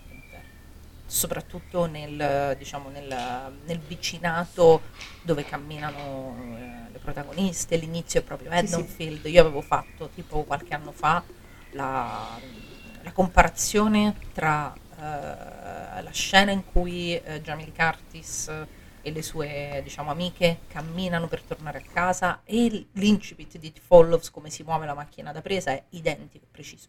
È proprio una... è voluto, d'altronde non è Sì, sì, certo. è, è voluto in tutto la, la- la discendenza carpenteriana, c'è in tutto, c'è nella musica, Sì, Eh. la musica di... c'è in tutto. Sì, Però sì, sì. poi diciamo eh, approfondiamo questo, eh, questo aspetto. È un film che ha lo stile di Carpenter, però ha tutti i contenuti di Craven. Tutti, ce li ha tutti. È una cosa impressionante. E Che è come se noi avessimo tipo creato la nostra creatura ibrida Perfetta. con tipo dei nostri sogni, sarebbe stata così. sì, sì, sì, sì. Estetica di Carpenter, contenuti di Craven. E temi di Craven. Sì, preciso, perfetto. Sì, la- perfetto. Infatti It Follows è perfetto. Sì, sì, è il film per, It Follows è un film perfetto, non ha un difetto, zero. zero. No, no, non non, non gliene non trovi a trovarlo. No. Impegnandomi non riuscirei a trovarglielo. E quindi tu dicevi, l'hai visto, l'avevi visto all'epoca, quando è uscito proprio, sì, anch'io, diciamo. Sì, perché internet era esploso. Sì, era completamente fuori. non si parlava, chi parlava di cinema non parlava d'altro. Tu l'avrei visto subito? Sì, io l'ho visto subito, io l'ho visto subito, l'ho visto senza sottotitoli, perché dovevo vedere questo cazzo Vedere- di eh, sì. film, perché non c'era proprio... E, mh, io mi ricordo quando uscì il trailer, perché nel trailer non capivi un cazzo, non ci, non ci si capiva nulla, perché come tutti i trailer ben fatti tu non devi capire Non si di capisce, parla certo. ecco, devi avere Certo. delle suggestioni, visive soprattutto, con quella musica, con quelle inquadrature, con- con- perché era diverso anche dal cinema indipendente, perché il cinema horror indipendente tu eri abituata a vederlo con questa macchina a mano, questa sporcizia eh, visiva, questa sì. povertà purtroppo diciamo dovuta a Ah, sì, di me- una povertà di mezzi. sì. Però non è che It Follows sia un film che abbia dei mezzi eccezionali, è proprio Mitchell che è bravo, che dice ok, io potrei usare la macchina a mano, però non va bene qui la macchina a mano, qui devo essere minimalista, devo essere elegante, perché poi è estremamente minimale, estremamente semplice il modo in cui è messo in scena il film, non è che fa delle cose pazzesche, no, è fermo, e questa è la cosa bella di It Follows, è che è fermo, Sì, e, e le suggestioni sono molto di colore, sì, perché è un film con questi colori spenti ma raffinatissimi, no? Per cui ha, come dicevi tu, è molto, è molto statico a livello di movimento. E di nuovo io ci tengo a specificare che non sono per nulla una tecnica, quindi io parlo per, per suggestioni, non per eh, conoscenza di tecnicismi. Ehm, però tutto, il, ehm, tutto questo aspetto onirico che ha, oltre alle contraddizioni che poi vedremo proprio volute di estetica, ma ha questo, questo aspetto onirico che ha- deriva da questi colori così freddi, però a volte sbagliati, per cui tipo ti aspetti una cosa e invece è un'altra, ed è un sogno, è un Sì, sogno sì, sì, un- guardare It Follows. Ma è, è girato come se fosse un sogno. C'è quella Soprattutto- scena subito prima della... non voglio andare, non voglio dire spoiler, poi della trama parliamo dopo. Subito prima dell'aggressione, la nostra protagonista è sdraiata a pancia in giù su una macchina, sul retro di una macchina. Quella io me la stamperei, la vorrei su ogni parete di casa. Sì, sì, ma ah, que- quella che poi Magnifica. è famosissima, è magnifica ed è famosissima, ma ancora andando prima, lei all'inizio del film, in quella piscina montabile Ah, che che, guarda lo scoiattolo che cammina, Sì, sì. Sai Ma- che tipo sembra... Quella scena della piscina sembra un film di Lantimos. sì, è vero, È bellissimo It Follows ed è un film di un regista che nessuno sa nemmeno come cazzo si chiama. Cioè nel senso non- nessuno sapeva chi fosse questo, no, perché aveva fatto mi pare un film solo. eh, Sì, una cosa sola aveva fatto prima, Sì. quella- una commedia tipo. sì, sì, sì, una Come si commedia. chiamava? Vabbè, comunque una commedia sempre adolescenziale. perché poi è tutto girato in un'ambientazione, allora, eh, poi diciamo la trama, però dico questa cosa Sì. e poi passiamo alla trama. I protagonisti vivono in un sobborgo che sta al limite con la città degradata, Sì?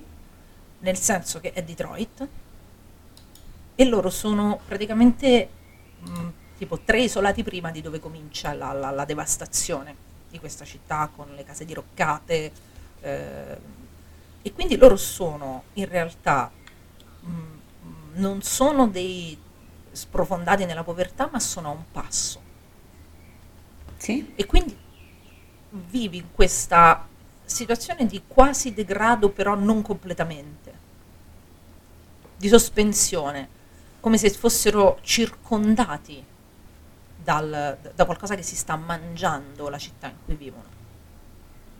Sì, sì. Ed è, ed è un'ambientazione bellissima perché è sul crinale proprio. Non, non sono né, né la borghesia dei sobborghi bene né la, eh, la povertà proletaria di una Detroit in rovina. Sono nel mezzo, stanno lì. Sì, sì, è vero. E la, eh, in- questo lo distacca un pochino da Haddonfield, che invece è, È bene. il quartiere borghese di- delle famiglie per bene, no? Eh, e quindi vedere immagini che ci sono familiari, perché di nuovo, come dicevi giu- giustamente tu, è Haddonfield, però in un contesto culturale diverso e soprattutto eh, sociale, economico diverso, è un'esperienza. Ma tu- guardare tutto il film è un'esperienza straniante, Sì. no? Perché è tutto sbagliato. Sì, sì, è tutto sbagliato nel film. È tutto sbagliato. È tutto sbagliato. E infatti, e infatti sono al confine con la povertà, però qualcuno guida delle auto molto costose. Qualcuno no, però qualcuno guida delle auto molto costose. Però la tecnologia è molto vecchia. È molto vecchia, però ci sono degli oggetti che non esistono. Eh, Però ci sono degli oggetti che non esistono. purtroppo. E è una cosa, non ci sono gli adulti anche qui, non ci sono gli adulti. non Qui, non ci so- qui sono proprio non pervenuti, cioè non- perché manca, il, manca anche l'elemento scolastico Sì. qui, perché qui non c'è l'ambientazione scolastica. cioè, c'è lei che si E c'è una quindi- scena, due scene in una scuola, due. Però Sì. non, non- non vedi gli adulti, cioè li vedi da lontano, i pochi adulti che vedi non li vedi mai in primo piano, non li vedi mai da vicino, non li vedi quasi Mm-mm. mai in faccia. Non ci Sì. sono, cioè questi ragazzi vivono da soli, non hanno, cioè, non- E quelli che ci sono non sono umani, ma lo Esatto, vediamo e dopo. poi vedremo dopo. sì. Vai con la trama, dai. Sì, allora, eh, in questo quartiere che dicevamo vivono Jay, eh, sua sorella e i loro amici. Jay, ehm, la nostra protagonista, sta frequentando un ragazzo, o si stanno conoscendo e le cose tra i due vanno bene, al punto che dopo un appuntamento si appartano in auto e hanno insomma il loro primo, il loro primo rapporto sessuale, in seguito al quale lui però la eh, rende incosciente e eh, la, la lega, la lega a una sedia perché le deve spiegare un paio di cose. Tra le cose che le deve spiegare c'è il fatto che con questo rapporto le ha appena passato una maledizione. Questa maledizione ha delle regole molto precise, comporta che qualcosa dall'aspetto umano ma non dalla natura umana ti segua. Eh, può comparire ovunque in momenti a caso, senza una regola precisa, però può comparire in qualunque momento, ti segue con qualunque aspetto perché è mutaforma, ti segue e se ti prende ti ammazza. Quello che lui le specifica, per favore, se puoi non farti ammazzare perché sennò torna a cercare me che te l'ho passata. Come si può fare? Ma guarda, per te è facile perché sei una ragazza, devi fare sesso con qualcun altro, la passi a qualcun altro e tu sei a posto. Quello che succede a Jay è cercare di convivere con questa cosa, possibilmente eh, sconfiggerla, insieme appunto a- al suo gruppo di amici e a sua sorella, ecco. Ed è il film più bello che potrete mai guardare sul tema. Sì, sì, sì, sul tema non, non c'è proprio storia. Non c'è paragone No, no, con niente, niente. di simile. E tu prima dicevi a proposito di Cherry Falls una cosa, che ti manca l'elemento, diciamo, di solidarietà tra eh, i personaggi. Qui è, è meraviglioso. Cioè, qui, Eh, i rapporti, c'è un cioè, cuore. I rapporti tra, tra questi quattro ragazzi sono una, cinque a un certo punto, sono una cosa Sì, di, una, di una bellezza, di, di un affetto, di, di un amore che c'è tra loro, senza che si dicano niente, perché poi se ne dicono quello che dicono ma a no, si Paul. scorreggiano addosso, Sì, si capito, scorreggiano addosso sul divano, cioè, capito? Però è quel tipo di rapporto Sì. lì, per cui sono sul divano insieme e si scorreggiano addosso. Sì, e sono mm, allo stesso tempo, siccome mancano le figure adulte, sono molto premurosi l'uno con l'altro, sono molto materni ehm, ed è, è proprio rinfrancante da vedere. Il povero Paul si spende per queste persone con tutto il cuore che ha, questo povero ragazzo, lo trattano di merda. Lo tra- gliene dicono di tutti i colori Sì. possibili. Dice, che cosa stai leggendo l'idiota? Di, di che parla? Non lo so, parla di Paul. Cioè è tutto così, è tutto così, però poi si amano follemente, nel senso che proprio Sì. non... E la cosa più interessante è che quando questa cosa comincia a seguirti, la vedi solo tu. Non è che gli altri... Sì, è vero, è un dettaglio che non avevo detto, certo. Però gli amici di Jay non si pongono il problema. Tu hai questa cosa che ti segue, noi non la vediamo, va bene, ti aiutiamo. Punto. Non mettiamo Non in solo, dubbio. scappiamo con te Sì, per scappiamo non con lasciarti te. scappare da sola. Perché loro effettivamente non sono mai in pericolo. Cioè, se loro la, la lasciassero isolata, loro non, sono maledetti. La, la creatura, di quel- perché di nuovo non si specifica mai né che cosa sia né di che cosa si tratti, perché non è rilevante. non- per loro non è un rischio, quindi loro potrebbero. Cioè, fosse stato Cherry Falls, l'avrebbero abbandonata in un fosso Sì. e ci vediamo nell'altra vita. No, no, le avrebbero spezzato una gamba, così la raggiungeva prima. Così tu non la puoi passare a Esatto. nessuno, capito? Fosse stato primi 2000, ecco, le spezzavano una gamba e la sbattevano in un fosso così eh, si sì. liberavano di questa cosa. Più o meno la, la, la forma mentis era quella. Mentre invece Sì. siamo nel 2014, c'è questa solidarietà fortissima tra, eh, tra ragazzi, eh, che, che è una cosa meravigliosa da vedere. E poi Sì. c'è un discorso, adesso io non voglio essere banale o semplicistica, però questo film ti fa cagare addosso dalla paura. È un podcast che parla di Cosa? horror, questo è un podcast che parla di horror. Allora, questo è un film dell'orrore. Cioè, non c'è Sì. proprio te la fai, almeno io non, non so, magari qualcuno. Allora, io non ho raccontato come ho visto questo film. Io la prima volta Eh te l'ho detto, l'ho visto senza sottotitoli a casa e va bene. Poi quando sono arrivati i sottotitoli in inglese me lo sono rivisto perché mi erano sfuggite un paio di cose e poi è uscito al cinema in Italia nel 2016 mi sembra. O addirittura Sì, 17, Cinepa. non, non me lo ricordo. Sono andata a rivedermelo in sala. Che paura. E, e ci sono andata con degli amici che non l'avevano mai visto il film. Che hai lasciato in sala, poi hai Sì, salutato ho là, salutato, è detto, stato perché bello. se no mi seguivano come l'entità. finiva. e c'è stato un, un cagarsi addosso collettivo, ma pesante, eh, perché fa paura, fa tanta paura il film.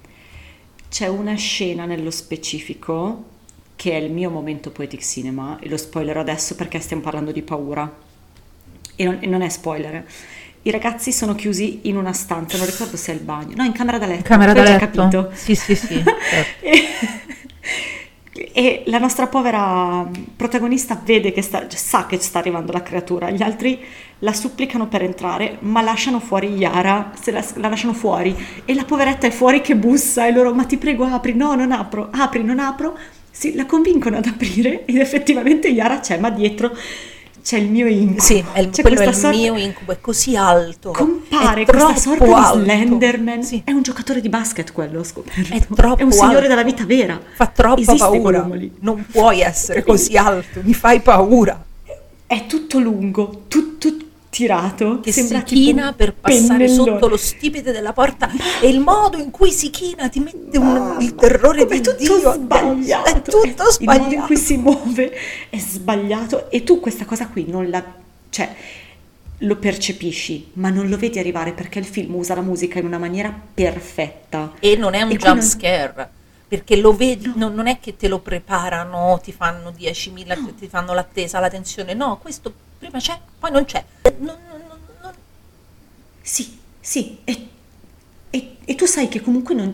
perché quello che costruisce secondo me tanto la paura del film è il non fare niente, non c'è niente Sì. che tu possa fare, questa è una persona che ti cammina incontro e tu non gli puoi sparare, questi gli lanciano gli elettrodomestici nell'arco, fanno delle cose bellissime e non succede niente. E tu cosa fai? Questo cammina e continua a camminare con una rete. non si ferma ed è tutto sbagliato. A me ha ricordato il movimento. Io ci sono due, due scene che a me mandano completamente in bambola. Una è questa e l'altra è di un altro film ed è la scena nel remake americano di The Ring dell'uscita Sì. dal televisore.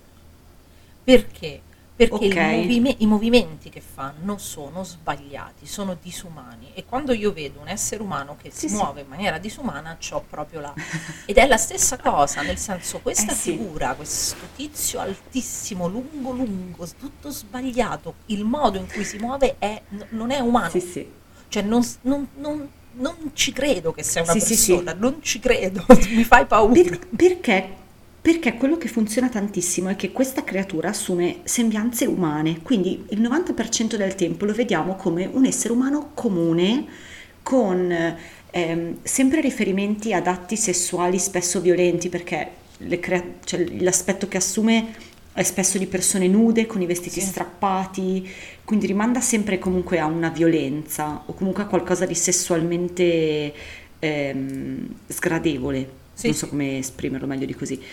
Ehm, e poi c'è, così- e poi c'è, c'è sto Slenderman che si deve piegare per passare dalle porte e te ti devono, poi te ti devono aspirare con la Sì. cannuccia per tirarti Sì, in sì, piedi. sì, perché è un momento Perché fa di, troppo ti si rizzano i capelli. A proposito di capelli, vabbè, di quella ne parliamo dopo.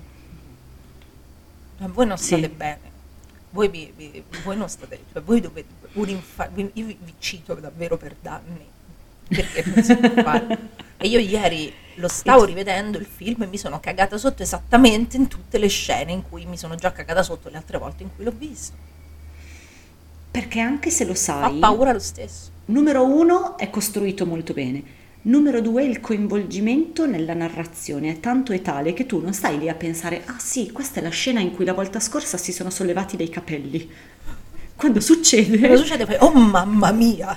Perché, non- non- Esatto. perché sei presa comunque a- a- a- dalla storia, dai personaggi, dai rapporti Sì. che ci sono tra di loro, perché comunque hai quattro personaggi principali più un quinto che però c'è per poco tempo, ma anche lui, poverino, è, è un, è un tatone, pure lui. Cioè, Sì. nel senso, sono tutti... All- Allora, dipende da che lettura si dà al film, perché ce ne sono tante di interpretazioni di It Follows, naturalmente, perché per come è costruito si, ne presta, si presta a un milione di interpretazioni. No, ma io non dico il ragazzo che le passa all'inizio la, la maledizione, non no, dico lui. no, tu dici Greg. Eh, io dico sì, il poro, il poro Tu Greg. dici Greg? Sì, io dico il poro Greg. Eh, ma se, se, si è- perché Greg è, Greg è lo scettico, è Sì, l'amico è scettico, l'amico no? scettico. È quello che... È quello che non ha paura. mentre gli- diciamo. Mm. È quello che non ha paura, mentre gli altri comunque mh, accettano quello che lei dice, ma comunque sono consapevoli di quello di cui si sta parlando. Greg eh, non ha paura, anzi si presta per combattere questa cosa, dico senza andare troppo negli spoiler, Se però a questo film si dà una lettura particolare che vediamo dopo e che io ho letto in un articolo perché io sono un po' stupidina, non ci avevo pensato, ehm, non è più un personaggio positivo, però ne parliamo Ok, dopo. ne parliamo dopo. Sì, sì, me lo dici io questa cosa non... Quando andiamo in spoiler. Quando andiamo in spoiler. Però, senza fare spoiler, Mm. eh, che cos'è questa, secondo te, questa maledizione? Che cos'è questa entità che perseguita i, i nostri, che perseguita la nostra Jay e, e di conseguenza i suoi amici? Allora, se lo chiedi a me nel senso di come, Come la la vedi io, tu? Non mi interessano le me, interpretazioni canoniche, ufficiali, come la vedi tu? ah, è la reputazione. Mm. È la reputazione perché a lei la passa, la maledizione a lei la passa un ragazzo che se ne libera senza problemi, tanto è vero che questo personaggio poi scompare e ritorna solo giustamente per spiegarci scusa che cazzo succede, Mm, così. E solo perché lei, anche gli altri possano sentire dal primo coinvolto che cosa sta succedendo. Ma lei non se ne libera mai Eh no, lei mai. anche quando lei... No, non lo voglio dire. Questi sono un ragazzo e una ragazza che hanno fatto sesso. Dopo che hanno fatto sesso, a lui non succede niente, la vita di lei cambia. E la vita di lei cambia anche per- agli occhi degli altri e soprattutto questa cosa, questo elemento della sua vita che è cambiato, la perseguita, la segue Sì. ovunque. Lei si può distrarre un attimo, ma se si gira è lì.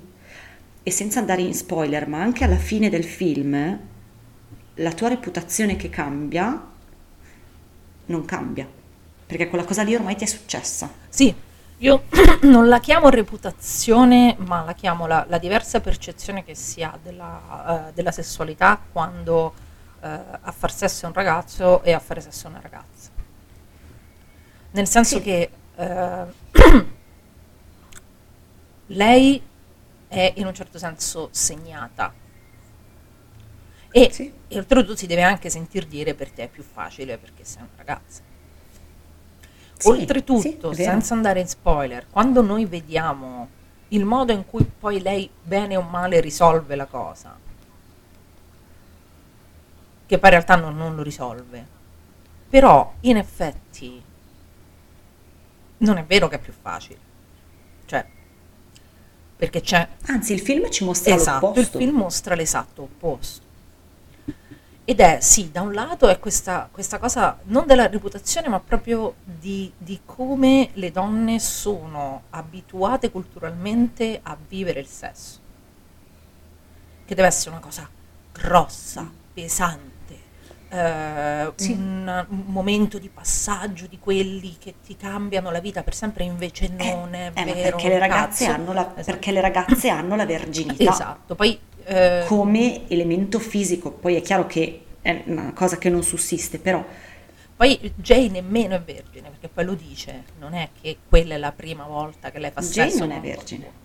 Però è proprio il- la diversa percezione che hanno i maschi rispetto a quella che abbiamo noi.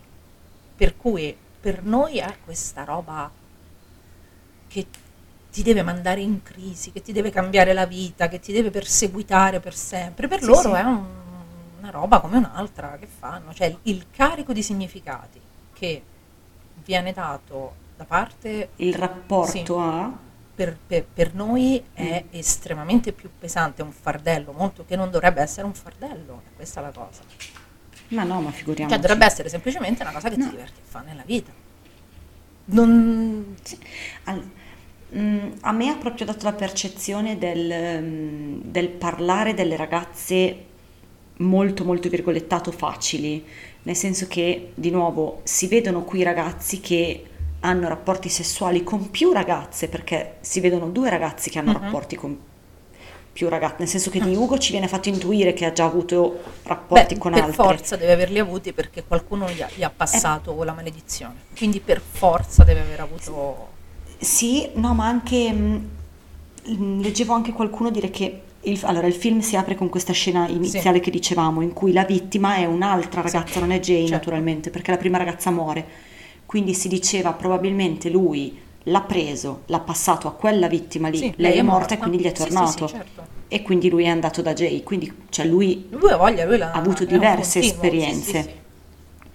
Di Greg si vede che presumibilmente ha avuto più di un'esperienza, però questa cosa segue solo Jay. Certo, alla fine questa cosa segue solo Jay, segue momentaneamente eh, Greg, vabbè, non, non possiamo dire nulla adesso, segue momentaneamente Hugh, però è un problema di Jay, non è un problema loro, Sì. sostanzialmente è un problema di Jay tutto il tempo e degli amici che stanno cercando di, di dargli una mano.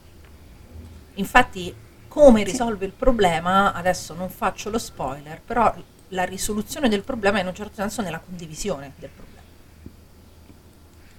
Sì, Nel momento in cui insieme ci accolliamo questo, questo fardello, non è più un fardello. Questo è più o meno il, il- il finale del film. ed è l'immensa differenza con Cherry Falls. Esatto. E se- questo se vogliamo dare questa, se, se, diciamo l'interpretazione delle- che noi diamo all'entità è, eh, è corretta, però in effetti eh, non credo che, che- sì, uno può anche vedere l'idea di questa, eh, se- perché se uno inte- il, il- diciamo, il sesso è forse uno dei principali discriminanti del passaggio all'età adulta, no? Nel senso Mhm. è fisiologico, non è che poi... Sì, e sì, nel chiaro. momento in cui diventi adulto, in un certo senso acquisisci la consapevolezza della tua mortalità e a quel punto ci sta pure l'idiota, la lettura eh, di, diciamo, di Dostoevsky da parte, eh, come si chiama? Yara, eh, Olivia Luccardi. O, o Yara o Tara? Yara. Yara, Yara. E quindi è come se nel momento in cui tu passi all'età adulta attraverso uno dei riti di passaggio che è il sesso, la consapevolezza della tua mortalità ti segue un po' dappertutto. Può anche essere questo, però è universale, Sì. non è riferito esclusivamente all'esperienza femminile, è, è particolarmente universale. Però è ovvio che per quanto riguarda le ragazze, soprattutto a una certa età, poi per fortuna crescendo questa cosa un pochino si mitiga, ma si mitiga perché a un certo punto sei piena e non ne puoi più e dici sì, va bene, fate come cazzo vi pare, va bene, però soprattutto quando sei molto giovane, l'idea che per te il, eh, il rapporto sessuale deve essere questa roba gigantesca quando non lo è, Si, si mitiga quando acquisisci la, la consapevolezza del tuo corpo, no? della tua individualità, però passano anni rispetto all'età di Sì, Jay, sì, povera. sì. Passano anni e poi soprattutto può anche non mitigarsi mai, eh. nel senso che Eh? se, se continuano a dirti in continuazione che per noi donne è diverso, è, è diverso. Perché una cosa avranno ragione loro. No, ma poi una cosa può non essere diversa in sé, ma se te la fanno vivere come se fosse diversa, lo diventa, c'è poco da fare. Perché poi socialmente è diversa, Certo. come percepita è diversa. Quindi non puoi, Sì, sì, è vero. eh, per, per quanto tu possa, come dire, opporti a questa cosa o cercare di essere consapevole quanto ti pare, però a forza di sentirtela ripetere, ma non solo, ma dal cinema, da, da- da- da- da- qualsiasi mezzo di, di- di- di- di Sì, comunicazione, sì, la società intera, la società intera te lo sta dicendo che... cioè anche Cherry Falls, sono le ragazze che ne fanno una cosa mm, piena di significati. Cioè, eh, Sì? Sono le Sì, ragazze sì, vero. che te la devono dare, se non te la danno non va bene, se te la danno non va bene lo stesso, è tutto, è tutto su di loro, cioè il problema è loro. Sì, perché le uniche che ne parlano seriamente sono Sì. loro, perché i maschi già in Cherry Falls buttano Sì, tutto in cacciara. Qui le uniche che ne parlano seriamente sono quelle che ne vivono le Esatto. conseguenze, quindi Jay e inevitabilmente le persone che le Esatto. stanno intorno. Perché come dicevo prima, non è che il sesso è una burla o una burla crudele come nei primi 2000, ma non è nemmeno questo babà nascosto nell'armadio sotto al letto che ti... Lo diventa come in It Follows se la percezione che la società ha del sesso è basata sostanzialmente sul panico. Panico. Poi, Eh sì. soprattutto negli Stati Uniti, lì proprio... Il sesso, degli- il sesso degli adolescenti. il sesso negli adolescenti, certo. il sesso degli adolescenti negli Stati Uniti, che sono una nazione che per decenni ha fatto dei reality su guarda che cosa ti succede se fai Sì, sesso. infatti. Perché c'erano 10.000 varianti di Teen Mom nei primi anni 2000. C'era Teen Mom, c'era 16 anni incinta, c'era... mi- c'era- erava- eravamo bombardate dall'incubo della gravidanza da adolescenti, no? Sì, è vero, è vero. E- ed effettivamente questa cosa qua cambia l'immagine che hai dei rapporti sessuali, cambia eh, anche e se cambia l'immagine che hai dei rapporti sessuali, cambia l'immagine che hai del tuo, col tuo corpo, poco il rapporto che hai col tuo corpo. non c'è niente da fare. E quindi hai questa cosa che ti perseguita. Sì. Ehm, mentre tutti i maschi del film hanno dei rapporti sessuali e mm, di nuovo per qualcuno c'è un breve periodo di inseguimento, perché di nuovo Ugo, però è lui quello per cui è facile liberarsene. E a- e Greg è quello per cui è facile liberarsene, persino, vabbè non voglio andare in spoiler, per tutti loro è molto semplice gestire questa situazione. Per noi è una maledizione, cioè la, la chiama Sì, sì, sì, maledizione. è una maledizione. È una maledizione. Loro la- bene o male la gestiscono, poi diciamo farà anche delle vittime questa maledizione nel corso del film, perché l'abbiamo detto, è uno slasher, negli slasher la gente muore. Sì, però fa delle vittime perché come dire eh, non- sono non delle posso- vittime delle Esatto, circostanze e e non non della della maledizione. maledizione sono delle vittime delle circostanze non della maledizione se sono maschi Mm. Sì, mentre invece eh, la sequenza iniziale si conclude con la protagonista che si arrende all'inevi- all'inevitabile, cioè la, la protagonista di quella scena si siede in riva al mare e si lascia prendere. arriva al punto in cui non sai più dove scappare perché in effetti a un certo punto non sai più dove andare a un certo punto un vicolo cieco lo incontri a un certo punto un posto che non abbia due uscite ti ci ritrovi a un certo punto se Certo. non hai una rete di solidarietà come quella che ha Jay ti ritrovi da sola e a quel Eh punto sì. sei morta e la rete di solidarietà di Jay è disposta a molto Sì. per lei. Cioè non è una rete che la ascolta lamentarsi, questi si assumono dei grossi rischi per lei, per aiutarla a sconfiggere questa cosa. Ed è, a parte che è molto emozionante da vedere perché è un ritratto così bello del volersi Sì. bene che... Però è anche, è anche raro, no? Sì, non, no, non siamo ritratto- tutte così fortunate da avere questo, questo tipo di rete intorno. Quindi, eh, e, e infatti noi lo vediamo all'inizio che cosa succede quando si è da sole con questa cosa che ti, che ti segue. Sì. Poi non sappiamo che cos'è. Cioè noi all'inizio vediamo semplicemente questa ragazza che, che scappa e poi La vediamo morta. morta, morta, mo- morta, morta. Mor- molto morta. morta pure male. male, molto morta. Cioè, cioè, Molto morta, inequivocabilmente io- morta. Pure quella è un'inquadratura, è un'inquadratura alla fine, cioè non è che tu vedi la dinamica, de- de- de- il modo in cui Sì. questa cosa ti uccide, anche perché secondo me è assolutamente variabile, non, non è... Sì, perché se non ha una natura fissa, questa creatura ti può far fuori anche in modi molto Esatto. creativi. Tu vedi soltanto lei al telefono con, che chiama il padre e gli chiede scusa perché si è comportata da adolescente stronza come capita a tutte nella vita, Tutte. stacco, cadavere. E, e quella pure Sì. è un'inquadratura che ti perseguiterà per tutta la vita. Sì. Sì, perché è molto, è molto emozionante, proprio perché al momento prima l'hai vista salutare i suoi cari. Non è tipo, la mia morte creativa preferita è quella della ginnastica di Final Destination 5. Qual è la mia preferita? È molto, cre- è molto divertente, molto creativa. Questa, siamo a quel livello di destrutturazione del È- corpo è, umano. è tutto sbagliato. Cioè, tu- è, È tutto, tutto sbagliato, sbagliato. è tutto storto. Le articolazioni sono al posto sbagliato. Cosa le ha fatto? Però è molto commovente. È, è molto commovente. E Noi piangiamo Sì. tanto, ma quella fa Sì, piangere. è eh. tristissima e terrificante insieme. È una di quelle cose che ti mette Sì. trist- fa tristezza e orrore. E come le mette insieme Sì, sì. queste cose tutto il film è questo mix di tristezza e orrore, di tenerezza e orrore. È, è- è fantastico. Cioè, è Sì. un film. Sì, perché tra l'altro, come dicevi tu, gli adulti sono assenti concretamente, ma non sono assenti dalle vite dei No. personaggi, quindi noi non li vediamo, ma loro hanno un trascorso con degli adulti e il film è scritto straordinariamente bene perché basta un accenno a un dettaglio e tu hai il cuore spezzato per questi giovani abbandonati. Sì, sì, sì.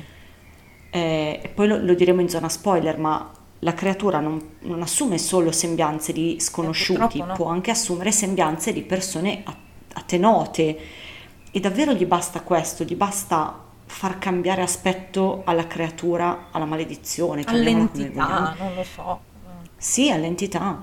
E farla arrivare con il viso di qualcun altro per ribaltare emotivamente una scena che due secondi prima era terrificante, due secondi dopo sei lì che ti viene Sì. da piangere questi poveri ragazzi. No, ma poi ci sono anche i dettagli di eh, tipo quando loro tre, eh, cioè Jay è appena è uscita con, con questo ragazzo che poi darà inizio a tutta la, eh, la trafila, diciamo. E, e poi ci sono Paul, Yara e la sorella di Jay, di cui non, ricor- non mi ricordo come si chiama il personaggio. Aspetta che sto andando a guardarlo anch'io che faccio fatica. Kelly. Kelly.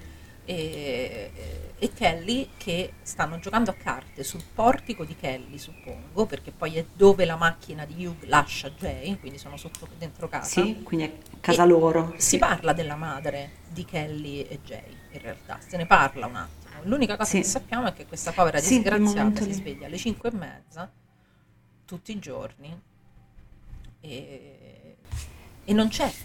Perché, perché di nuovo ne parlavamo forse parlando di Dem che se sei una madre povera non c'hai tempo di fare Sì, la madre. infatti. Devi andare a lavorare e devi portare a casa la pagnotta. Questa madre con ogni probabilità è sola. No, è, è evidentemente questa- sola, come si capirà nella Eh scena della piscina.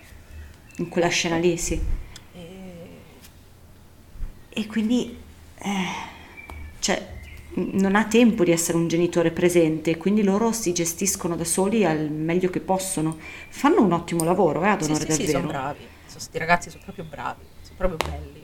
Cioè, non- È quello, capito? Ne parlavamo l'altra volta, in mezzo a questo ritratto così sconfortante dell'adolescenza che è molto frequente, questi, cioè questi stanno sul portico a giocare a carte, quella, una di loro si legge i libri su, che è questo a cui facevamo riferimento prima, su un device da sogno che è un, un Kindle che non esiste a forma di candela, di candela, Di sto dicendo, di conchiglia, di, con- di conchiglia Mamma rosa mia. ed è un sogno. Sì, è il sogno della Sogno. nostra vita che io davvero mi, mi domando se qualcuno sa, perché io non l'ho trovato, io questo è davvero nuovi incubi per il sociale.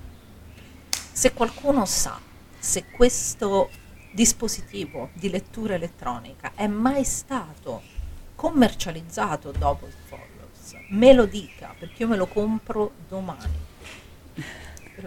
Sicuramente non era, cioè non è una cosa che esisteva No, prima di Follows, quindi se l'ha fatto qualcuno, tipo qualche artigiano su Etsy che ha creato un Kindle conchiglia con già dentro Eh, l'idiota. sì, però deve avere, deve avere l'idiota sapere. dentro. E, e poi tra l'altro è un, sembra quasi un portacipria, è una cosa estrema, di una femminilità. È vero, Sì. è vero. Sì. Sembra uno di quei tipo mh, di quelle cose vintage Sì. che ti aspetti abbia dentro proprio il, Il piumino la- come si sì, usava una sì, sì, volta, sì, sì, no? È, è adorabile, è è troppo carino. Ed è in mano a quella che scorreggia Sì, addosso agli altri.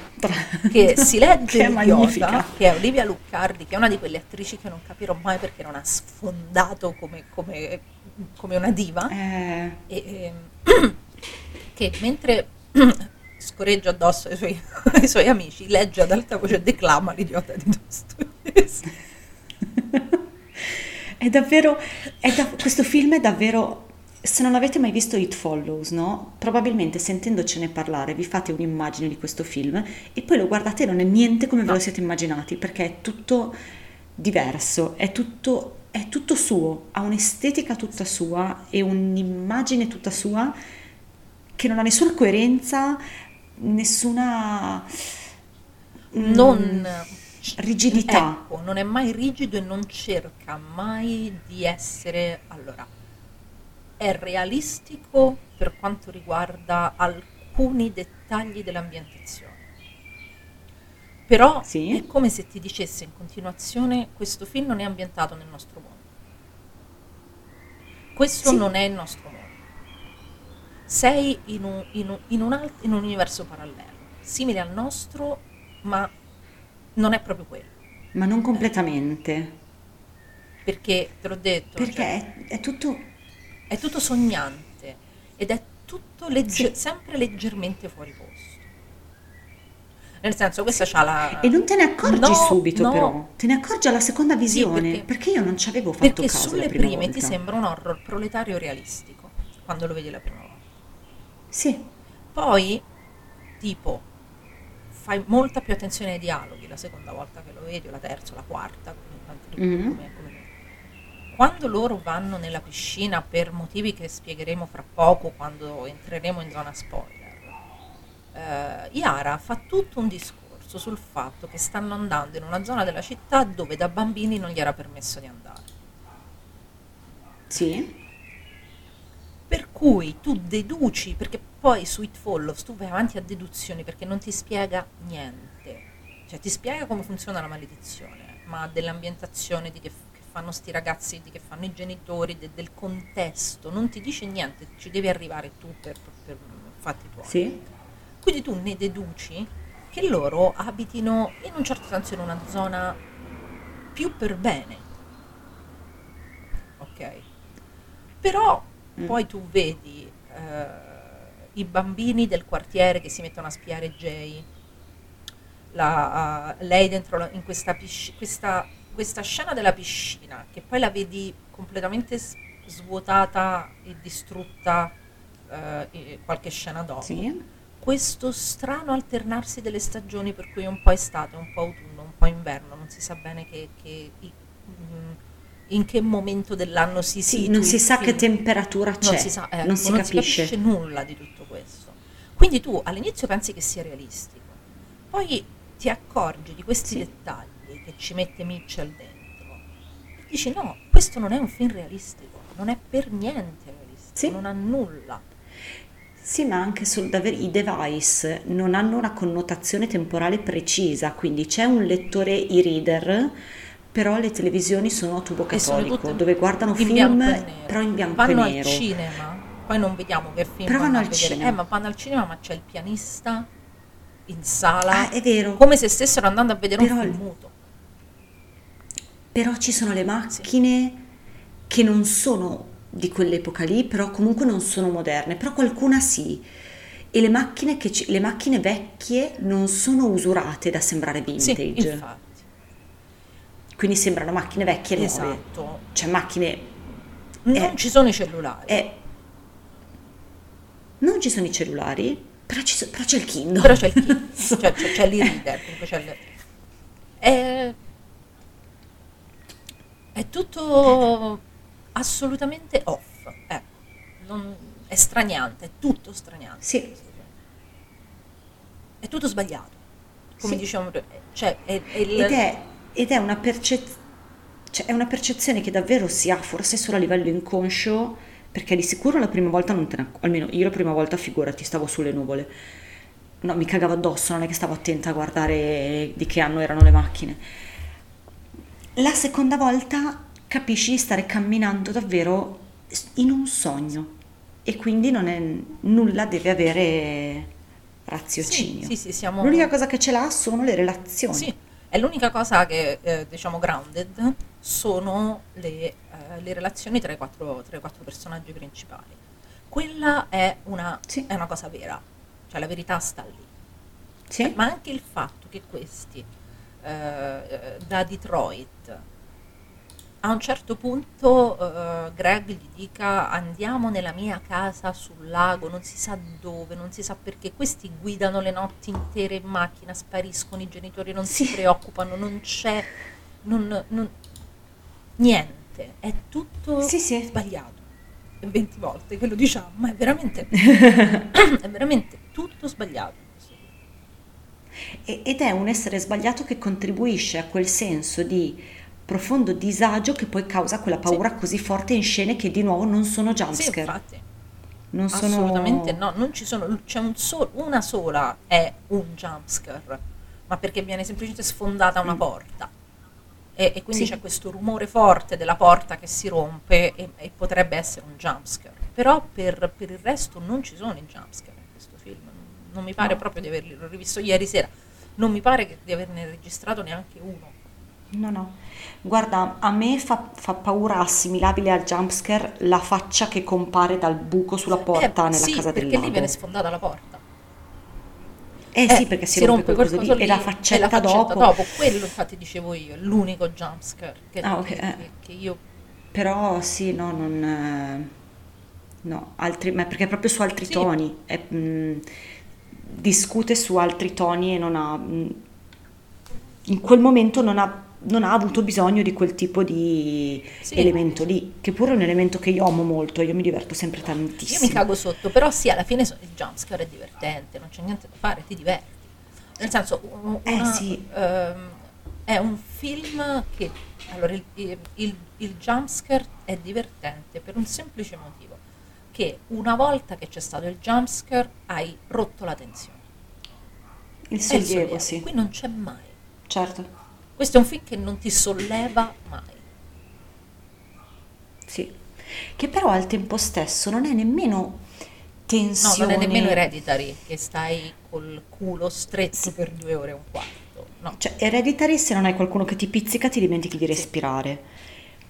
Questo non è quel tipo di tensione lì, è proprio davvero un camminare altrove in cui non sei mai perfettamente a tuo agio non sei mai al sicuro. e di conseguenza tutto quello che accade è un'alterazione della realtà che non ti rende mai al Sì, sicuro. Esatto, questo è. E quindi insomma è molto difficile da fare questa cosa, è tanto difficile. Ma questo, questo non aveva fatto quasi Sì, sì. niente prima, eh? Allora, adesso io voglio dire una cosa, ve lo, lo cerco in diretta, perché David Robert Mitchell, Mm. scusate, è del 74. Quindi lui questo film. Quindi lui L- ha, fa- L'ha fatto a 30 anni. Ci voglio più parlare Basta. con lui. basta. Capito? Non ci voglio più parlare. Lui questo film fa il suo secondo film e eh, il primo, che è molto carino, che si chiama The, The Myth of the American Sleepover, No, io l'ha non fatta l'ho visto. 25. Vabbè, eh, insomma, io mi dimentico di dare da bere alle piante, Anch'io. capito? E di anni ne ho 31. Non mi fa sentire nessuna sensazione negativa questa cosa, eh. mm. Poi lui adesso non fa un film dal 2018. E a me questa cosa sta cominciando a fare male. E Senti, cioè, non puoi fare una roba così e poi David. sparire. Hai ancora delle cose da David, dirci. se ci ascolti, ti prego, David, ti prego. Detto ciò, spoiler? Ma spoiler, Spoiler. dai, su, avanti, con, con coraggio, spoiler.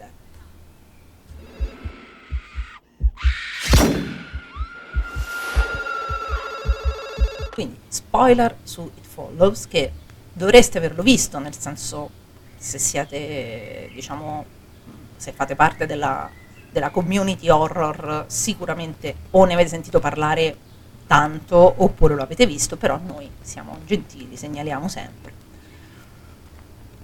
Parlavamo prima di questo Greg, se non riuscivamo a... Perché Povero Greg. Questo povero Greg.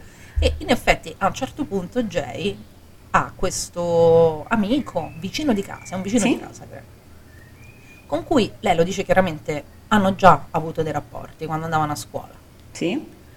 e, eh, e lui non ci crede a questa cosa, è scettico, non ha paura di questa cosa. Esatto. E lei glielo passa, consensualmente glielo passa. Sì, sì, esatto, questo niente da dire.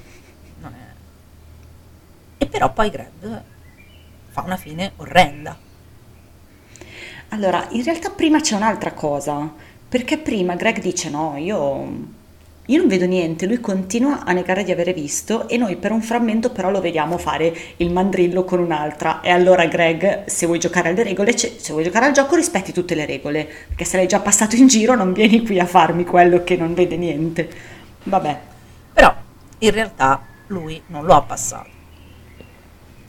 Perché lui non crede Sì, in questa cosa.